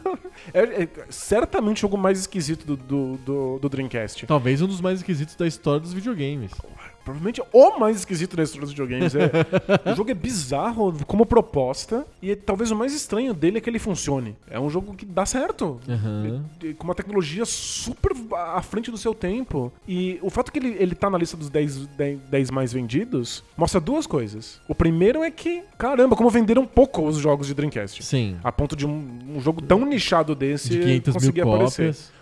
Mas o, o outro é como o Dreamcast ele vivia desses jogos esquisitos. Ele vivia desses, de- dessas E coisas tem de uma nicho. outra, uma outra conclusão que eu tiro também, que é o como que ele foi bem nos Estados Unidos. Esse é um jogo americano, pro- não- não feito nos Estados Unidos, mas ele foi feito pro mercado americano, em inglês, com o Leonard Nimoy. Ele dependiu de uma ferramenta de reconhecimento de voz da língua inglesa. É, Mas ele, ele, ele tem uma versão japonesa também, eu não sei quanto ela vendeu, mas ela, tam- ela existiu, ele foi lançado no- também no, no, Aham. no Oriente. Mas é um jogo que, certamente, esses 500 mil cópias, a maioria absoluta foi nos Estados Unidos. Muito provavelmente. Por causa da história do Dreamcast e por causa do- da graça que era falar com o Sr. Spock, com o sapo. Que, o sapo não, com o peixe que era um- o, o Leonardo Nimoy falando coisas filosóficas com você. É bizarro. Mas pensa que o público do Dreamcast é um público que tá, tá aberto pra É. isso. Aham. Pra esse tipo de experiência, quem vai jogar o jogo que você conversa com, com o sapo com cara humana? é bizarro, mas é- é- o público tava realmente disposto a, a lidar com esse tipo de coisa. O Dreamcast tem um monte desse- desses joguinhos esquisitos. Sexto, um clássico do Dreamcast, NFL 2K One.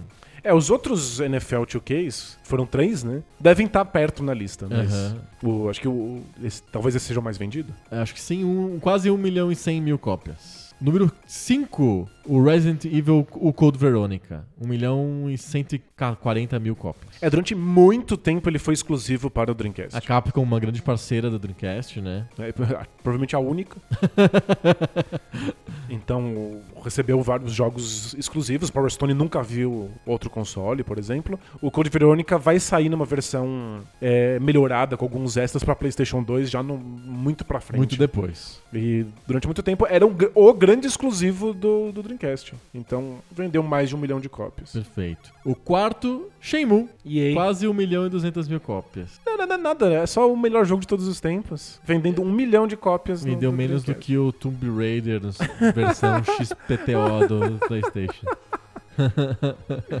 Mas é- tem a ver com. Não só é jogo de nicho, é um jogo esquisito, é um jogo muito à frente do seu tempo, mas é que ninguém tinha Dreamcast. Tinha uma base instalada pequena. Muito pequeno. Tá aqui o terceiro, é o NFL 2K World, o primeiro. Ah, o primeirão. O primeirão. 2K, 1 milhão e 200 mil cópias. Ele, ele se aproveita do fato de que existia um bundle. Ah, perfeito. Você com- comprava um Dreamcast chamado Dreamcast Sega Sports. Isso, ele era mais caro. No fundo, você tá comprando o jogo, mas é que ele, ele simplesmente vem junto. E é, é E- mais fácil, né? É, o que você ganha de graça no- no- nesse pacote é um Dreamcast preto, o que é um diferencial, porque Aham. o Dreamcast tradicionalmente é branco, e alguns meses gratuitos de internet lá da SegaNet pra você poder Perfeito. jogar o jogo. Perfeito. Então ele não é um desses bundles em que você ganha o jogo de graça, mas é, você ganha alguma coisinha no, no pacote. É, é uma comodidade, né?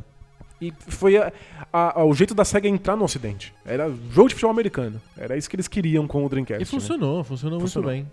Número 2 é um porte de arcade Crazy Taxi. Né? Crazy Tax. 1 milhão e 200 mil cópias. Surreal. É legal. Baita jogo, mas indica aí a dependência da SEGA dos, pró- dos próprios, próprios. arcades, né? E o número 1, um, obviamente, talvez seja o maior clássico do Dreamcast, Sonic Adventure. Quase 2 milhões e meio de cópias. É o primeiro Sonic Adventure. Era o que vendia a tecnologia do Dreamcast. Então as pessoas viam esse jogo rodando, elas falavam assim: não é possível que o console faça isso. Então elas compa- acabavam Elas viram a comprando- primeira fase rodando. É só a primeira fase. E aí elas compravam o console junto com o Sonic Adventure, não via no bando, mas você, você comprava junto, porque era isso que você queria ter com- como, como Dreamcast. Perfeito. Observações sobre isso do Dreamcast? Arcades, mas menos do que o Saturn. O Saturn é muito mais dependente do arcade do que o Dreamcast. Sem dúvida, mas de fato porque o, o- o Dreamcast já não dá mais conta tanto dos arcades da SEGA. Sim. E nem a SEGA tá lançando tantos arcades também, né, nesse momento. Eu Acho que outro, outra observação é ah, o fim da dependência do mercado japonês. É, vários títulos são americanos, dois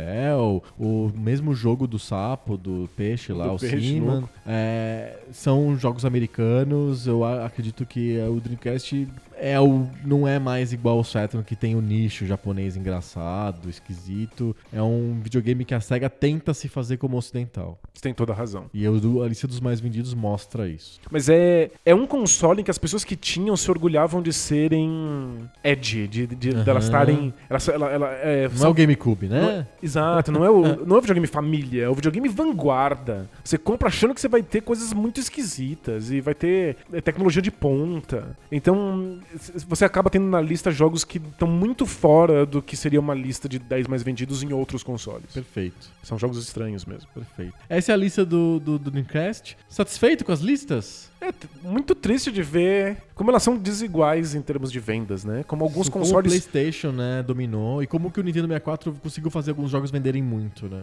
É, o, o 64 é esse. Os jogos icônicos do console vendem demais. É que eles são tão bons que eles não permitem concorrência. Não tem outros, né? Não tem outros. O PlayStation não. O PlayStation é um fenômeno em si. O console é um fenômeno muito mais do que os jogos. E aí os jogos começam a vender muito porque a base instalada é gigantesca. Perfeito. Ele- Qualquer, qualquer, qualquer jogo vende muito. Exato. E aí o Saturn e o Dreamcast estão aí nessa lista com jogos bem nichados, jogos bem específicos, porque nada grande consegue vender no videogame. Perfeito, porque ela não tem base instalada. Não tem.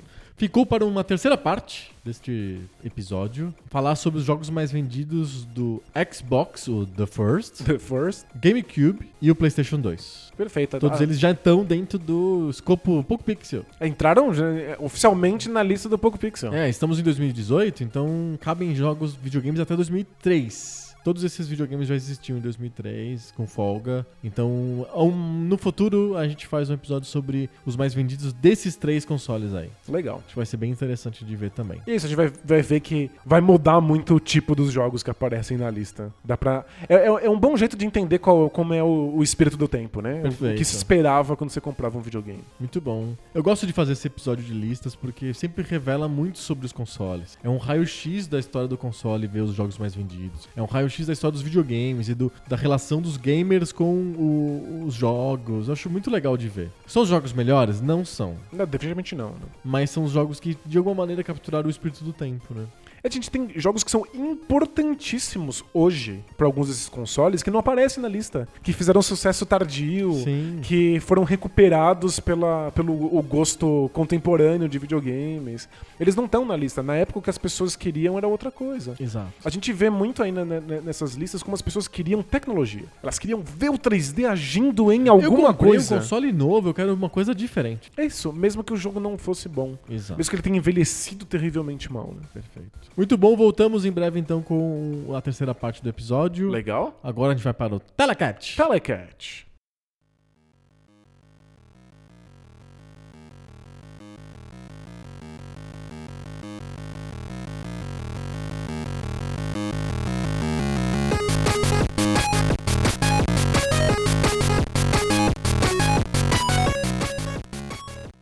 Telecat. Telecat. Telecat é aquela sessão do Poco Pixel em que a gente foge de sapatadas enquanto avalia dois jogos. A gente anda numa corda bamba, fugindo de sapatos, enquanto equilibra um prato no nariz. Eu gostei, podia ser um videogame. podia ser um jogo de celular esse. Exato. O jogo do Telecat. Um jogo de Master System.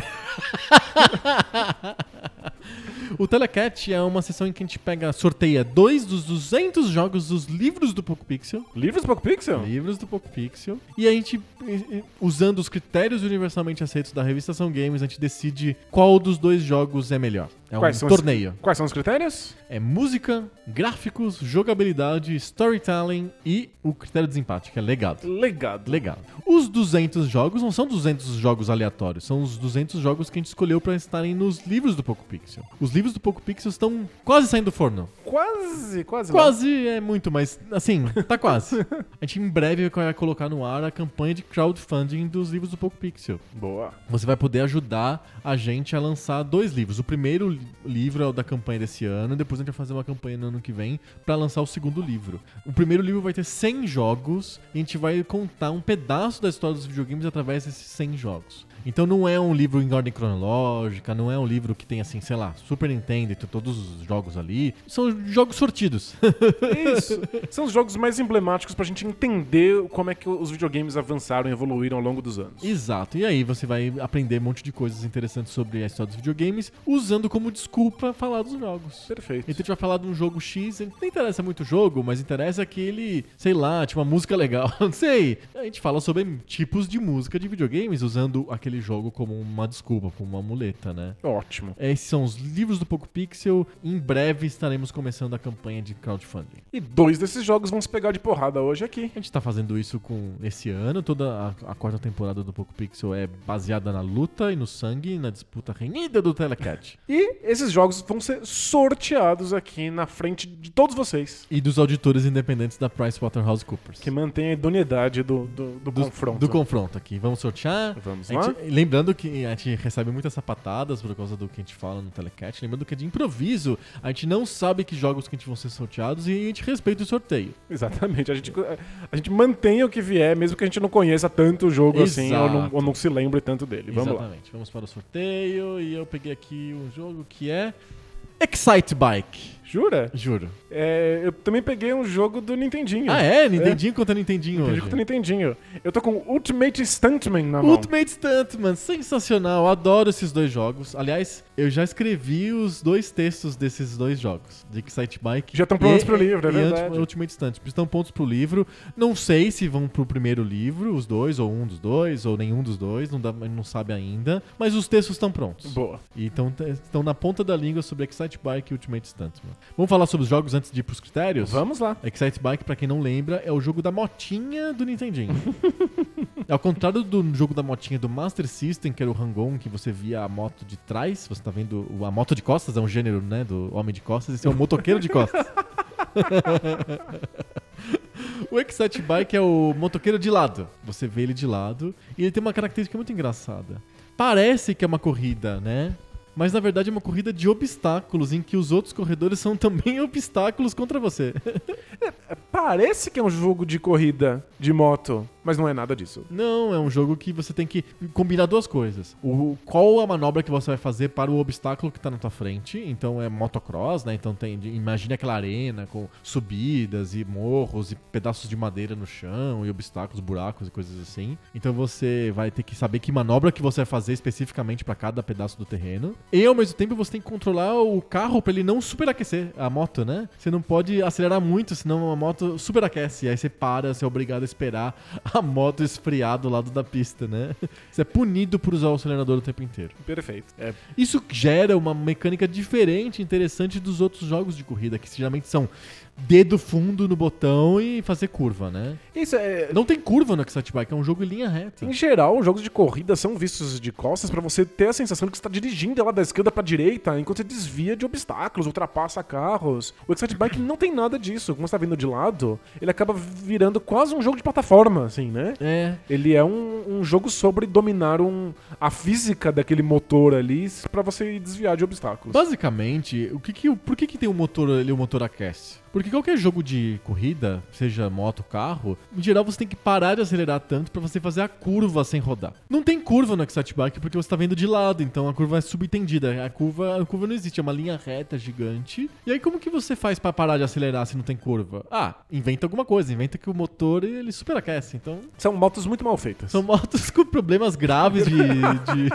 de, de- como que chama? De lubrificação, né? Isso. As motos não estão ade- adequadamente lubrificadas, então você não pode acelerar tanto o tempo inteiro. É o jeito de simular a mecânica das curvas num, num negócio em linha reta. né? É verdade. E cria uma mecânica em que o mais importante não é estar indo o mais rápido possível. É, é- é sobre você dominar o terreno, né? É sobre você conseguir passar por esses obstáculos. Né? Exato. Muito Então, mais do que estar em Quando altíssima tem velocidade. uma, é. uma rampa, você tem que inclinar para o lado contrário da rampa. Isso, Quando tem uma, uma tora de madeira, você tem que fazer um joguinho para você passar pelo jogo da tora de madeira sem capotar é, e assim por diante. Se tem uma, uma rampa grande, uma subidona, você tem que fazer o ângulo, senão se você vai estar contra a subida e aí, então você vai estar desacelerando em vez de acelerando. Tem todo uma- um jogo e você pode jogar sem nenhum outro corredor, porque o objetivo é o tempo, você precisa de chegar num determinado uma minutagem específica para você ganhar. Então você pode jogar sozinho ou com os outros moto- motoqueiros como obstáculos a mais adicionais em que,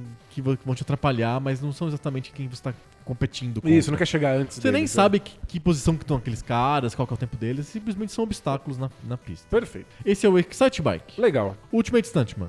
Ultimate Stuntman é um jogo sobre um, um dublê? Exato. O que é apenas uma desculpa para que o jogo possa apresentar uma tonelada de jogabilidades diferentes.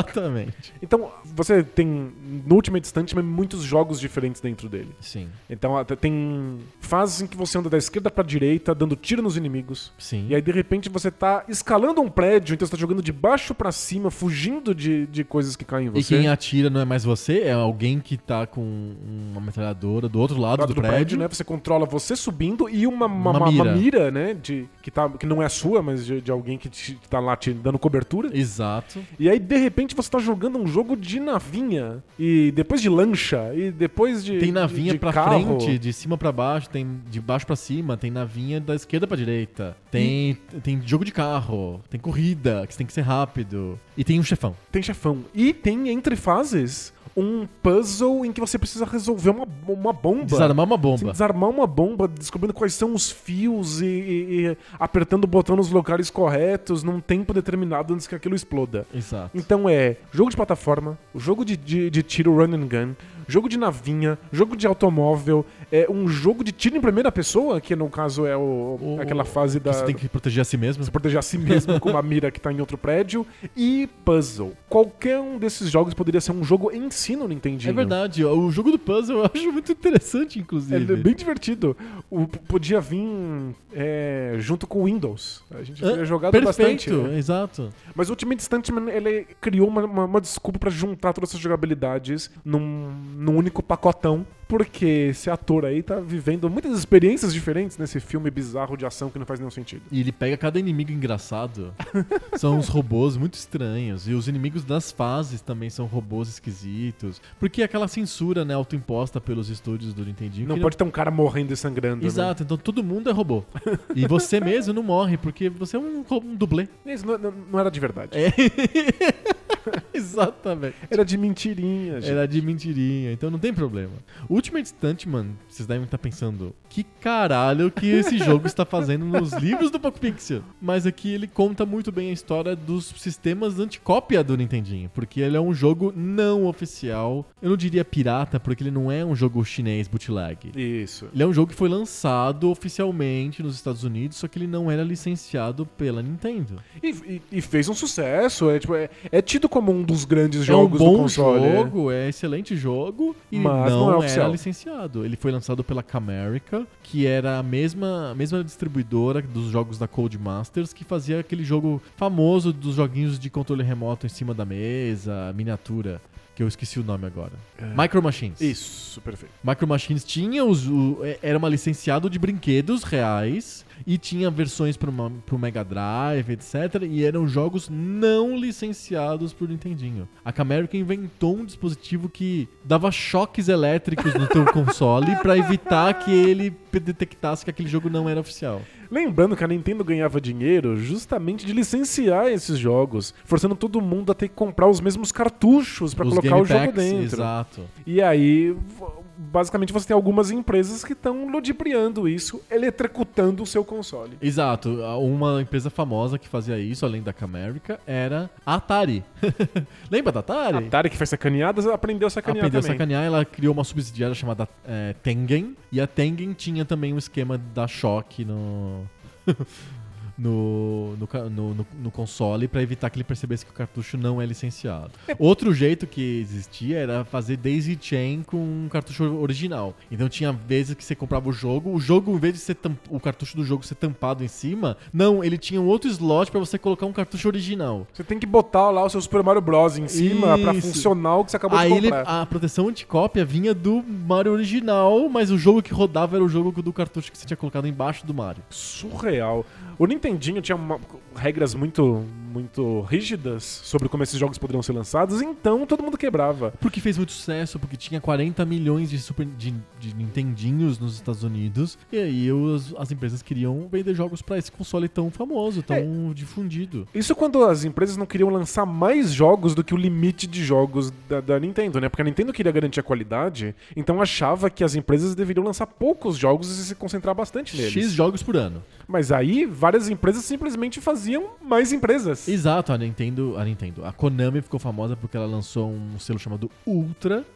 Então vários jogos, inclusive os da Tartaruga Ninja, foram lançados pelo selo Ultra. O Metal Gear foi lançado pelo, pelo selo Ultra do Nintendinho. Tudo pra não Não, não ser a Konami, né? não ser a Konami. A vários outros estúdios, a Acclaim, tinha a LJN e assim por diante. Só pra lançar um monte de Pra jogo. lançar um monte de jogos. Então as pessoas, as empresas acabam ludibriando um pouco a Nintendo. A Nintendo fazia de desentendida, mas tava lançando um monte de jogo, tava vendendo pra É, tá- caramba. tá- tá tudo bem. Tá tudo certo. A Camerica não, ela não entrou no esquema, não quis pagar royalties pra Nintendo, não quis comprar os Game Packs, ela quis produzir ela mesma. Então ela inventou um jeito de eletrocutar o Nintendo e v- deixar você jogar. E, E aí- um dos jogos que ela lançou era o Ultimate Stuntman. E o, o legal disso é que você espera que uma empresa que esteja eletrocutando o seu Nintendinho esteja fazendo jogo merda. Não, baita Você vai fazer, jogo. tipo, jogo. O jogo da Bíblia lá, É, né? Tipo, é não- que também era um jogo não licenciado, né? Os jogos da. é, esqueci o nome da, da empresa, era, acho que era Holy Tree, uma coisa assim, games. É um jogo da Arca de Noé. É. Mas não, Ultimate Stuntman é um baita jogo, com uma trilha sonora eh, Hum, Muito fantástica. boa.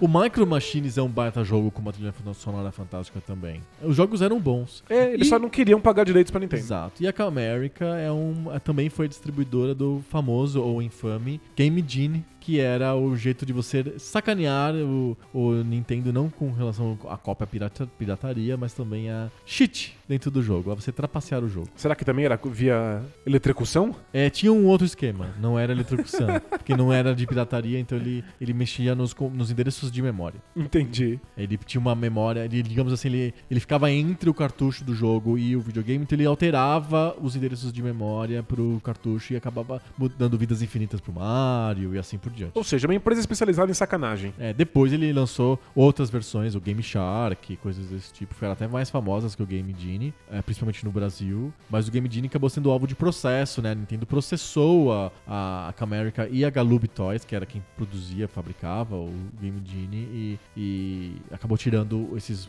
esses, esses caras do mercado. A Nintendo, Mas- a Nintendo venceu? a Nintendo venceu, mas ele foi considerado engenharia reversa e coisas desse tipo. Mas tem os- a- essa história é muito divertida, por isso que tá nos livros. A história da pirataria, da antipirataria, e da, das- das- da- dos controles que a Nintendo fez. E o Ultimate Stuntman é o jogo ideal pra representar essa história. E aí, de bônus, é um baita jogo. É um baita jogo. Vamos pros critérios? Bora lá. Vamos começar por música? Música. Bom, o Excite Bike tem a- uma das músicas mais famosas da história dos videogames. Que foi por muito tempo música aqui do Poco Pixel. Foi a, a origem da música de abertura do Poco Pixel. É. É, na verdade, a gente usava como abertura do Poco Pixel a música da- do Excite Bike do Mario Kart 8 do Wii. Do Wii U, na Ah, verdade. né? é? Era uma versão, então. Era uma versão, a gente usava a versão remix. Mas a fonte disso é a, a música do Excite Bike do Nintendinho. Que tá na minha cabeça, mas que obviamente eu não vou cantar. Por isso é sempre assim, né? Aí, aí é fácil. Eu também vou começar a falar que tá na minha cabeça, mas que eu não vou dizer. Eu sei quem Aí fez é esse fácil. jogo, mas eu não vou dizer. eu sei quem que é o game designer desse jogo, mas eu não vou dizer. Prefiro não dizer. Todas aquelas vezes que eu, que eu- que eu falei assim, então, eu não lembro de música nesse jogo, eu não sei como é a música. devia é. falar isso, Ele eu não- fala assim, não, eu sei qual é, eu só não vou te contar. Mas vai ganhar ou não vai ganhar? Não posso te dizer. Não posso. Mas pode confiar, quando eu falo que eu tô com a música na cabeça, mas eu não vou cantar, é porque eu tô com a música na cabeça. Aham, É verdade. aham. Confia aí. Todo mundo tá com a música do Excite Bike na cabeça agora. Eu, eu- eu- Eu, tenho certeza que as pessoas estão com a música Eu do te- Excite Bike eu tô na também, cabeça. mas não vou cantar. Ah, tá bom. e do Ultimate Stuntman, você tá com a música na cabeça? Então, não exatamente, porque é uma daquelas músicas de jogo europeu, né? Tipo, são É. é umas músicas É putz, música de- putz, piririu, piririu, Isso. é muito música da no... compridas, É né? som da noite. das baladas. E é uma música grande, assim, né? Que demora pra dar looping, não é? Sim. É, eu gosto muito desse tipo de música em videogame. É, né? música, essa é o gênero piririu, chama. Pensa numa música que tem muito piririo. É a música do Ultimate Stunt, mano. Eu, eu- eu acho uma baita de sonora. Quando eu não entendia absolutamente nada de música e era criança jogando, era certamente a minha trilha sonora favorita. É, mas é uma das melhores trilhas sonoras do Nintendinho, sem dúvida, do, do Ultimate Stunt, mano. Por isso que eu, eu dou meu ponto pro Ultimate Stunt, mano. Jura? Ah, sim, porque a música do, do Excite Bike é música pequenininha, só pra começar, ficou icônica porque é um jogo histórico e a música é engraçada. Mas é obviamente o, o- a música do Ultimate Stuntman é outro nível. É muito boa. Ela le- realmente lembra o que você falou de jogos europeus, lembra a música de jogos, jogos de Commodore 64. Isso, com aquelas músicas bem grandonas, né? Isso, que demoram pra entrar em loop. E é, mu- é to- toda cheia de efeitos, e com, mais complexa, com muita. o- é, ele tenta usar as, as vozes do Nintendinho, as diferentes vozes do Nintendinho, simulando que tem milhões de coisas acontecendo. Na verdade, só são três coisas acontecendo. Mas como ele fica variando. Parece muito né? perigoso. Parece muito piririu. É uma baita música. Procurem no YouTube, Ultimate Stuntman. Não, é legal, tem o OST, você vai encontrar. Exatamente. 1x0 para o Ultimate Stuntman. Boa, parabéns. Parabéns, Ultimate Stuntman. Tá de parabéns. Vamos para o, o, o critério jogabilidade. Jogabilidade. Exato. É, Ultimate Stuntman é daqueles casos em que são muitas jogabilidades diferentes, todas elas funcionam, todas elas são interessantes, nenhuma delas é espetacular. Aham. É o faz de tudo, mas não faz nada genialmente bem. Exato, é, é o que define o Ultimate Stuntman é isso. A graça do Ultimate Stuntman tá no fato de que a jogabilidade varia o tempo inteiro, então você nunca sabe qual vai ser a jogabilidade da próxima fase. A partir de um momento você começa a perceber que elas não são tão diferentes assim. Que a fase do da, lan, da lancha e a fase do, do da asa delta não são tão diferentes em conceito. As nossas jogabilidades são, são até que pequenas. Sim. Mas é, é legal um jogo que se propõe a, a ser o tempo inteiro diferente, mesmo que as diferenças sejam pontuais. É, uma coleção de minigames, mas ao contrário do Battletoads, por exemplo, em que os jogos que ele apresenta de, de os jogabilidades diferentes são bem desenvolvidas e são complexas e são, muito São bem inovadoras, é. realizadas, inovadoras etc. O Ultimate Stuntman apresenta uma coleção de jogabilidades bem simples. Isso. com uma realização borderline do mal feito, mas ok, assim, sabe? Todas elas funcionam, é? Acho que esse é o ponto. Exato. Então, o jogo de plataforma em que você vira o Duke Nukem, né, e fica dando tiro nos robôs, é médio, sabe? É legal, é, É bem bacana. ok. Eu acho que, inclusive, talvez seja a melhor das jogabilidades, porque ela é a primeira, então ela te apresenta o jogo, né? Não, a primeira é o carrinho, é corrida de carro. Tipo- Começa já na estrada com o carro vermelho, você tá todo alucinado. É, Depois tem é que, razão. que vai pro. Você ganha. do- Inclusive, você tem que atirar num, num furgão azul, termina a primeira fase e você vai pra fase de Já, plataforma. já tem chefe, já vai pra próxima tá vai pra fase, é próxima verdade. fase. Mas né, eu, eu acho que a, a plataforma talvez seja das mais bem desenvolvidas. As outras é que são mais genéricas. Sim, e é meio difícil. O jogo é difícil. É muito, extremamente difícil. O jogo é bem difícil e, e te anima, né? Porque aquela, aquela música fica repetindo e você va- vai com tudo. A jogabilidade funciona, não- é exemplar, é inovadora, não. é assim, groundbreaking. Meu Deus do céu, tô pelado aqui. Não. Mas é muito diversa. É, mas é, mas é, bem, fe- é bem feitinha no, no limite ali e bastante diverso. Boa. O Excite Bike. Não, o Exce- o Excite Bike faz uma coisa, mas ela faz uma coisa magistralmente bem. Exato. É uma das grandes jogabilidades do Nintendinho. É, é uma daquelas. Você n- simplesmente não acredita o como é divertido jogar Excite Bike hoje. Exatamente. mesmo com uma única jogabilidade super básica. É, é muito simples, você vai entender qual é a jogabilidade nos Segundos. primeiros segundos e você vai ver quão complexo são as- os desafios que você pode resolver com essa jogabilidade. Sim. E eu acho que é um desses, d- desses exemplos icônicos de como a Nintendo conseguiu transformar a percepção do que eram jogos de videogame. Sim. que eles poderiam ser simples por causa da tecnologia, eles poderiam ser parecidos com o que era no Atari, mas eles iam ser sempre gostosos, divertidos, inteligentes e desafiadores. Sabe, é olhar o Excite Bike e colocar do lado de um jogo de Atari eram tipo mundos completamente diferentes. Não, a- é engraçado porque o Excite Bike, na pri- em primeira, primeira vez que você olha pra ele, você relaciona com o Atari, Sim. inclusive. É um jogo com gráfico muito simples, sem muito, muito fundo, sem música. Gráficos pequenos, né? Gráficos pequenininhos, sem detalhes. O j- só que a jogabilidade é tão mais complexa do que a jogabilidade de um jogo de Atari que você percebe a diferença. É tão refinado, né? É- Sim. A coisa funciona, é tão responsivo que você começa a perceber que a Nintendo tá propondo outro tipo de coisa. Se eu não me engano, eu posso estar falando groselha, eu coloco nos, nos links do post. Eu acho que é um, jogo, é um jogo do Iwata, Hum, é possível, é. junto com o, Com o Balloon o- o Fight. Balloon Fight. É, o que o Balloon Fight Overwatch também tá nessa mesma chave. Pega uma coisa muito simples e olha quão complexo e maravilhoso pode ser a partir de uma regra tão básica, né? Sim. E o Excite Bike tá nisso. Eu daria o meu ponto de jogabilidade pro Excite Bike, porque faz Na- com mais sem dúvida. faz com maestria uma coisa, também uma acho. coisa simples parecer Eu também dou o incrível, voto né? pro Excite Bike, que é uma jogabilidade universal. A jogabilidade, as mil jogabilidades do Ultimate Stuntman estão todas gastas, estão todas puídas hoje. Eh, Você já não tem. Você não sente tanto prazer porque parece primitivo, meio mal feito. Mas, é sério, a- o o Ultimate Sentiment ainda se sustenta nessa ideia de vamos ver que jogabilidade ele me propõe depois.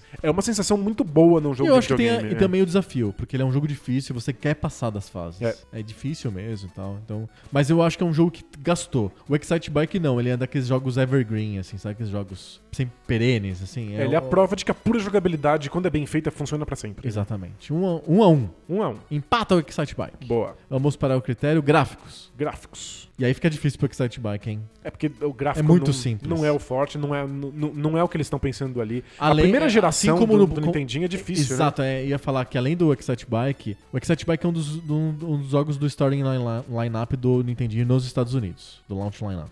E tem lá o Balloon Fight, tem o, I- o Climber, né, o Ice Climber. São todos jogos muito divertidos, muito simples. O Donkey Kong, porte do arcade e tal. Com gráficos muito primitivos. Eles estão gráficos, eles, eles são um, um passo na frente do Atari, não muitos passos na frente do Atari. Ele ainda é um gráfico super estilizado, com poucos recursos, meramente funcionais. A funcionalidade é maravilhosa, mas os gráficos são bem, bem simples e limitados. É, e, e o curioso é que o- a gente sabe como é que o Nintendinho vai ser no final da vida dele. O, Ni- o Ultimate Stuntman é isso, é o Nintendinho no final da vida dele. É, os gráficos são completamente diferentes. Eles estão muito mais perto do Super Nintendo do que eles estão perto do Atari. Exato. Então o Excite Bike pô, tá, tá num- num- numa época do Nintendinho em que a questão não é tecnologia, é que É jogabilidade. né? é, ele- eles não querem fazer esses gráficos, ele- talvez eles não saibam ainda muito bem como lidar com, com, É, com eles- o console. o- o- porque o Famicom, na- no- nos primeiros momentos, ele foi pensado para outros tipos de memória. Ele, ele foi pensado para disquete, ele foi pensado para aqueles disquetinhos específicos de, de, de- aqueles cartões de memória. Sim, Então, ele- eles economizavam nos recursos, porque não podiam ser jogos muito complexos, porque o disquete, o cartão de memória, não cabia muita coisa. É, e não era a proposta mesmo, né? É, quando o Nintendo vai para os Estados Unidos com o cartucho que podia ir até 4 megas, não sei o quê, aí sim que eles começam a explorar bastante os recursos do console. Então, os gráficos do Ultimate Stuntman estão em outra, outra categoria. Completamente. Parece outro console. Parece outro videogame. A Se você música colocar um do lado do outro, e os né? gráficos do Ultimate Stuntman parecem de Super Nintendo, de um, um ser próximo do Super Nintendo, n- mas muito distante do, do Nintendinho da primeira geração, do Excite Perfeito. Bike. E pensar que o Ultimate Stuntman tem que fazer esses gráficos em- de, de muitos tipos diferentes. É verdade. Tem gráficos de veículos, e tem gráficos de personagens, tem gráficos de robôs, e. Ele, tem- e- ele usa bastante a memória mesmo do, do cartucho. é, às vezes você vê personagem de lado, às vezes você vê personagem de costas, então às vezes tem partes de tiro. É, m- muitos gráficos, todos eles são bo- bonitos, são bem São feitos. bem feitos, muito bem O feitos. final da vida do Nintendinho é verdadeiramente impressionante. Sim, eles estão tirando muito leite dessa, dessa vaca aí. Pois é. Ponto impressionante. pro Ultimate Stuntman. Ponto, ponto pro Ultimate Stuntman, 2x1. né? Boa. Tá um jogão, hein? Olha só, tô com Ó, medo aqui. melhor que Bélgica e Inglaterra. É, último critério antes do critério de desempate é storytelling. Storytelling. E aí temos um problema. É, t- temos. Porque os dois jogos são bem pobres em storytelling. O Excite Bike eu acho que é mais pobre em storytelling do que o Ultimate Stuntman. É, o Ultimate Stuntman, ele vende é, cada fase individualmente. Não existe uma cola entre elas que não seja esse, Não tem cola nenhuma. essa proposta de que ele é um dublê. Tem- A cola é o estilo do gráfico, o estilo da música. Mas não tem outra cola que não seja isso. Exato. Ele, ele parece não vender um, um mundo. Ele vende uma, uma sequência de minigames. Eu confesso que eu acho que o Exci- o Excite Bike vende mais a sensação de uma corrida de, de, de off-road do que o, o Ultimate Stuntman vende qualquer coisa. Ah, não, total. Eu acho que sim. Apesar de ele ter várias jogabilidades que são feitas pra resolver o problema de você ter uma corrida vista de lado, o negócio de esquentar o, ca- o Sim, sim. motor, do- os do- dos outros dos outros motoqueiros nem serem adversários de verdade, são só obstáculos e coisas desse tipo. Mas é, Ele, ele, mesmo assim, ele vende a sensação de estar numa arena de motocross. É que eu, eu acho muito legal quando você tá pensando em jogos muito simples, assim, de pura jogabilidade, que pra você contar uma história, pra você é, fazer a transposição de uma coisa do mundo real pra, pra, pra esse videogame, você tem que pegar de fato o que é essencial. E o essencial não é ser muito rápido, não, não, não é ter motores diferentes numa moto. O essencial é você lidar com o terreno. É isso que é divertido Sim. de ver numa corrida de off-road. É ver como esses caras sobem e descem e como é que eles conseguem dominar a moto pra cair nos ângulos certos. Exato. Então o Excite Bike consegue pegar a essência disso pra contar a história de um- desse tipo de corrida. Eu acho que é, é muito difícil fazer e é, é isso que faz um, um grande game designer. É pegar que n- não todos os elementos daquilo que existe no mundo real, mas os elementos que são mais importantes pra que a jogabilidade aconteça. Então eu acho que o Excite Bike se sai bem no storytelling. Você acha que sim? Eu acho que sim. Eu acho que ele conta bem a história de uma corrida a partir do- do- de elementos muito simples de jogabilidade. Eu tava pensando em dar o ponto pro. pro Ultimate Stuntman. Porque tem Hum, Porque ele tem essa, essa. Ele consegue de alguma maneira. De alguma maneira passar essas emoções diversas que é, meu Deus, eu estou subindo um prédio, alguém tá me cobrindo. Ah, meu Deus, eu tô numa lancha desgovernada e eu preciso de passa- chegar destruir o inimigo. Ah, meu Deus, eu tô num carro em alta velocidade e eu preciso chegar do outro lado. Não sei, é, me- ele me vende essas micro sensações, assim. Ent- É, é- é bem, é bem micro mesmo, né? Porque Aham. você, você nunca sabe por que, É que um você tá jogo- fazendo nada, Então, né? por, por isso que chama Stuntman. É um jogo sobre thrills, assim, sobre excitações temporárias, assim, sabe? Sobre aquele momento do filme que tem uma corrida de carro, sabe? Que dura 20 segundos. Aquele momento em que você tem que desarmar uma bomba. Isso. É, Eu não sei. Eu, Você, ve- você vota no. eu voto no Excite Bike. Eu acho que o time de Stuntman é mais sobre uma sequência a- a- aleatória de jogabilidades divertidas do que é sobre te vender alguma coisa que, que, que existe. Te vender um mundo, te vender um contexto. Não sei. Mas eu entendo que o Ultimate Stuntman faz muitas coisas, né? Propõe muitas dessas microemoções. Perfeito. Então você dá o voto pro Excite Bike. Eu acho que ele faz, ele faz melhor essa extração do essencial de uma coisa que existe no mundo. Tá bom. Concedo. Concede? Concedo. então o Excite Bike empata. Tá bom, empate. 2 a 2 Dois, dois, dois votos para o Excite Bike em jogabilidade e storytelling. E dois votos para o Ultimate Stuntman em gráficos e música. Boa. E agora a gente vai para o desempate, então. Pro- Legado? Prorrogação e pênaltis. que é legado. Aqui no Telecat a gente não bate pênaltis, a gente vai pro legado. Não tem critério cartões amarelos. É legado. E aí? Algum desses jogos deixou legado? Olha. O Ultimate Stuntman eu tenho certeza que não. Não, tipo, acho que a gente devia ter dado o ponto storytelling pro time distante, né? Porque no legado ele não vai conseguir. E o Excite Bike? Qual que é o legado do Excite Bike? Ele é, repre- ele é o último representante e talvez o único representante de um gênero bizarro que é corrida, não corrida, de lado. Então, então, de verdade, esse gênero ainda existe. Sério? Sério? Tem uma série de jogos de corridas e manobras de moto que são Ah, não, não, Trials e tal, Isso, eu sei, que são mas... totalmente baseadas não em velocidade, não em desviar de coisas, mas em dominar físicas. Aham. E- e- Esse gênero ainda existe, inclusive ele é forte em celulares. Sim. Jogos em que você só precisa equilibrar uma coisa no ar ao invés de estar de tá desviando de fato de obstáculos. É, mas eu acho que o Excite Bike tem, um- tem um legado que é o legado da pura jogabilidade, assim. De. Ele faz parte de um catálogo do Nintendinho que é pra convencer as pessoas que videogames podem ser divertidos mesmo que eles sejam muito simples. Aham. E depois os videogames vão ficar ultra complexos. Mas essa simplicidade do Excite Bike ainda acompanha o imaginário dos videogames. Ainda tem jogos que, que seguem essa linha. Acho que o Excite Bike e o Balloon Fight, eles são dois pilares do que é o videogame simples. O videogame Pura jogabilidade. pura jogabilidade. Então acho que ele, ele tem um legado e o, o- o engraçado é que ele é tão divertido até hoje, o Excite Bike, que saem clones. Que jogar Trials é jogar Excite Bike.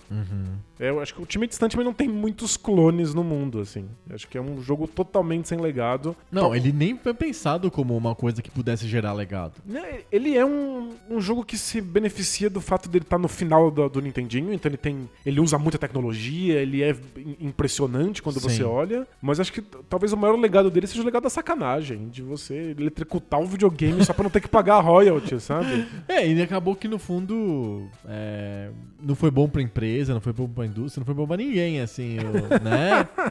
Tem um jogo legal e uma história boa de contar. Exato. é. Mas acho que como legado, o Ultimate Stuntman não tem nenhum. Não, acho que o, o ponto. Eu acho que o Micro Machines tem legado. Existe jogos estilo Micro Machines até hoje. Sim. Tabletop Racing, coisas desse tipo. Mas o, o Ultimate Stuntman não. É, o- os jogos que existem hoje que tem alguma jogabilidade parecida com, com o Ultimate Stuntman não vieram do Ultimate Stuntman. Porque o Ultimate Stuntman tá copiando jogabilidades de outros lugares, né? Exato. É, eu acho que o Excite Bike é o começo de um tipo de jogabilidade que é, eu acho que se mantém até hoje com clones, mas que inspira muitas coisas dos videogames Perfeito. até os dias É atuais. um legado mais sutil, mas um legado que existe. Exato. E se você jogar Trials, não é nada sutil, né? Trials é o Excite Bike 3D. Aham. Você ainda joga de lado, você tem que dominar a física, você tem que colocar a moto num- no ângulo certo pra cair, e não se arrebentar. Isso é, é incrível. Jogabilidade pura e simples, quando funciona, funciona pra sempre. Então esse jogo ainda existe e vai Sim. continuar existindo. E Trials é um jogo do demônio, né? De difícil. É, Pois é. Mas tem um monte. No celular tem 200 jogos na, me- na- na mesma leva. perfeito. Acho que tem, tem legado o Excite Bike. Perfeito, eu acho que. Eu fico muito feliz de dar o ponto pro Excite Bike. Porque ele é um dos joguinhos do coração, Ah, é, o- é um dos jogos mais importantes da história dos videogames. sem dúvida. É, mesmo que não pareça à primeira vista, ele fez um. De fato, uma revolução. Exato. Ele, ele é um dos pilares de um, de um novo começo para os videogames, né? Perfeito. Pronto para o Excite Bike e por isso ele leva o telecat de hoje. Uh, mas ó, foi por pouco. Foi, foi difícil, foi nos pênaltis. Eu não percebi na hora, mas se tivesse dado o Storytelling pro Ultimate Stuntman, ele teria ganhado essa É aí. verdade, teria levado por 3 a 1 nem precisaria ter o legado. Teria, mas não valeria nada. É. Olha só o Ultimate Stuntman chegando perto do Excite Bike, hein? Excite Bike é um jogo do Iwata, provavelmente, eu não tenho certeza, eu vou pesquisar isso pra colocar nos links do post. Aliás, pessoas escrevem pra gente dizendo que a gente deveria fazer os links do post no, durante o, o áudio. A gente para, pesquisa e fala, corrige as coisas ao mesmo tempo. Mas é, é- quebra o flow, né? Exato. Eu acho que quebra o flow. Se- vejam, olhem os posts.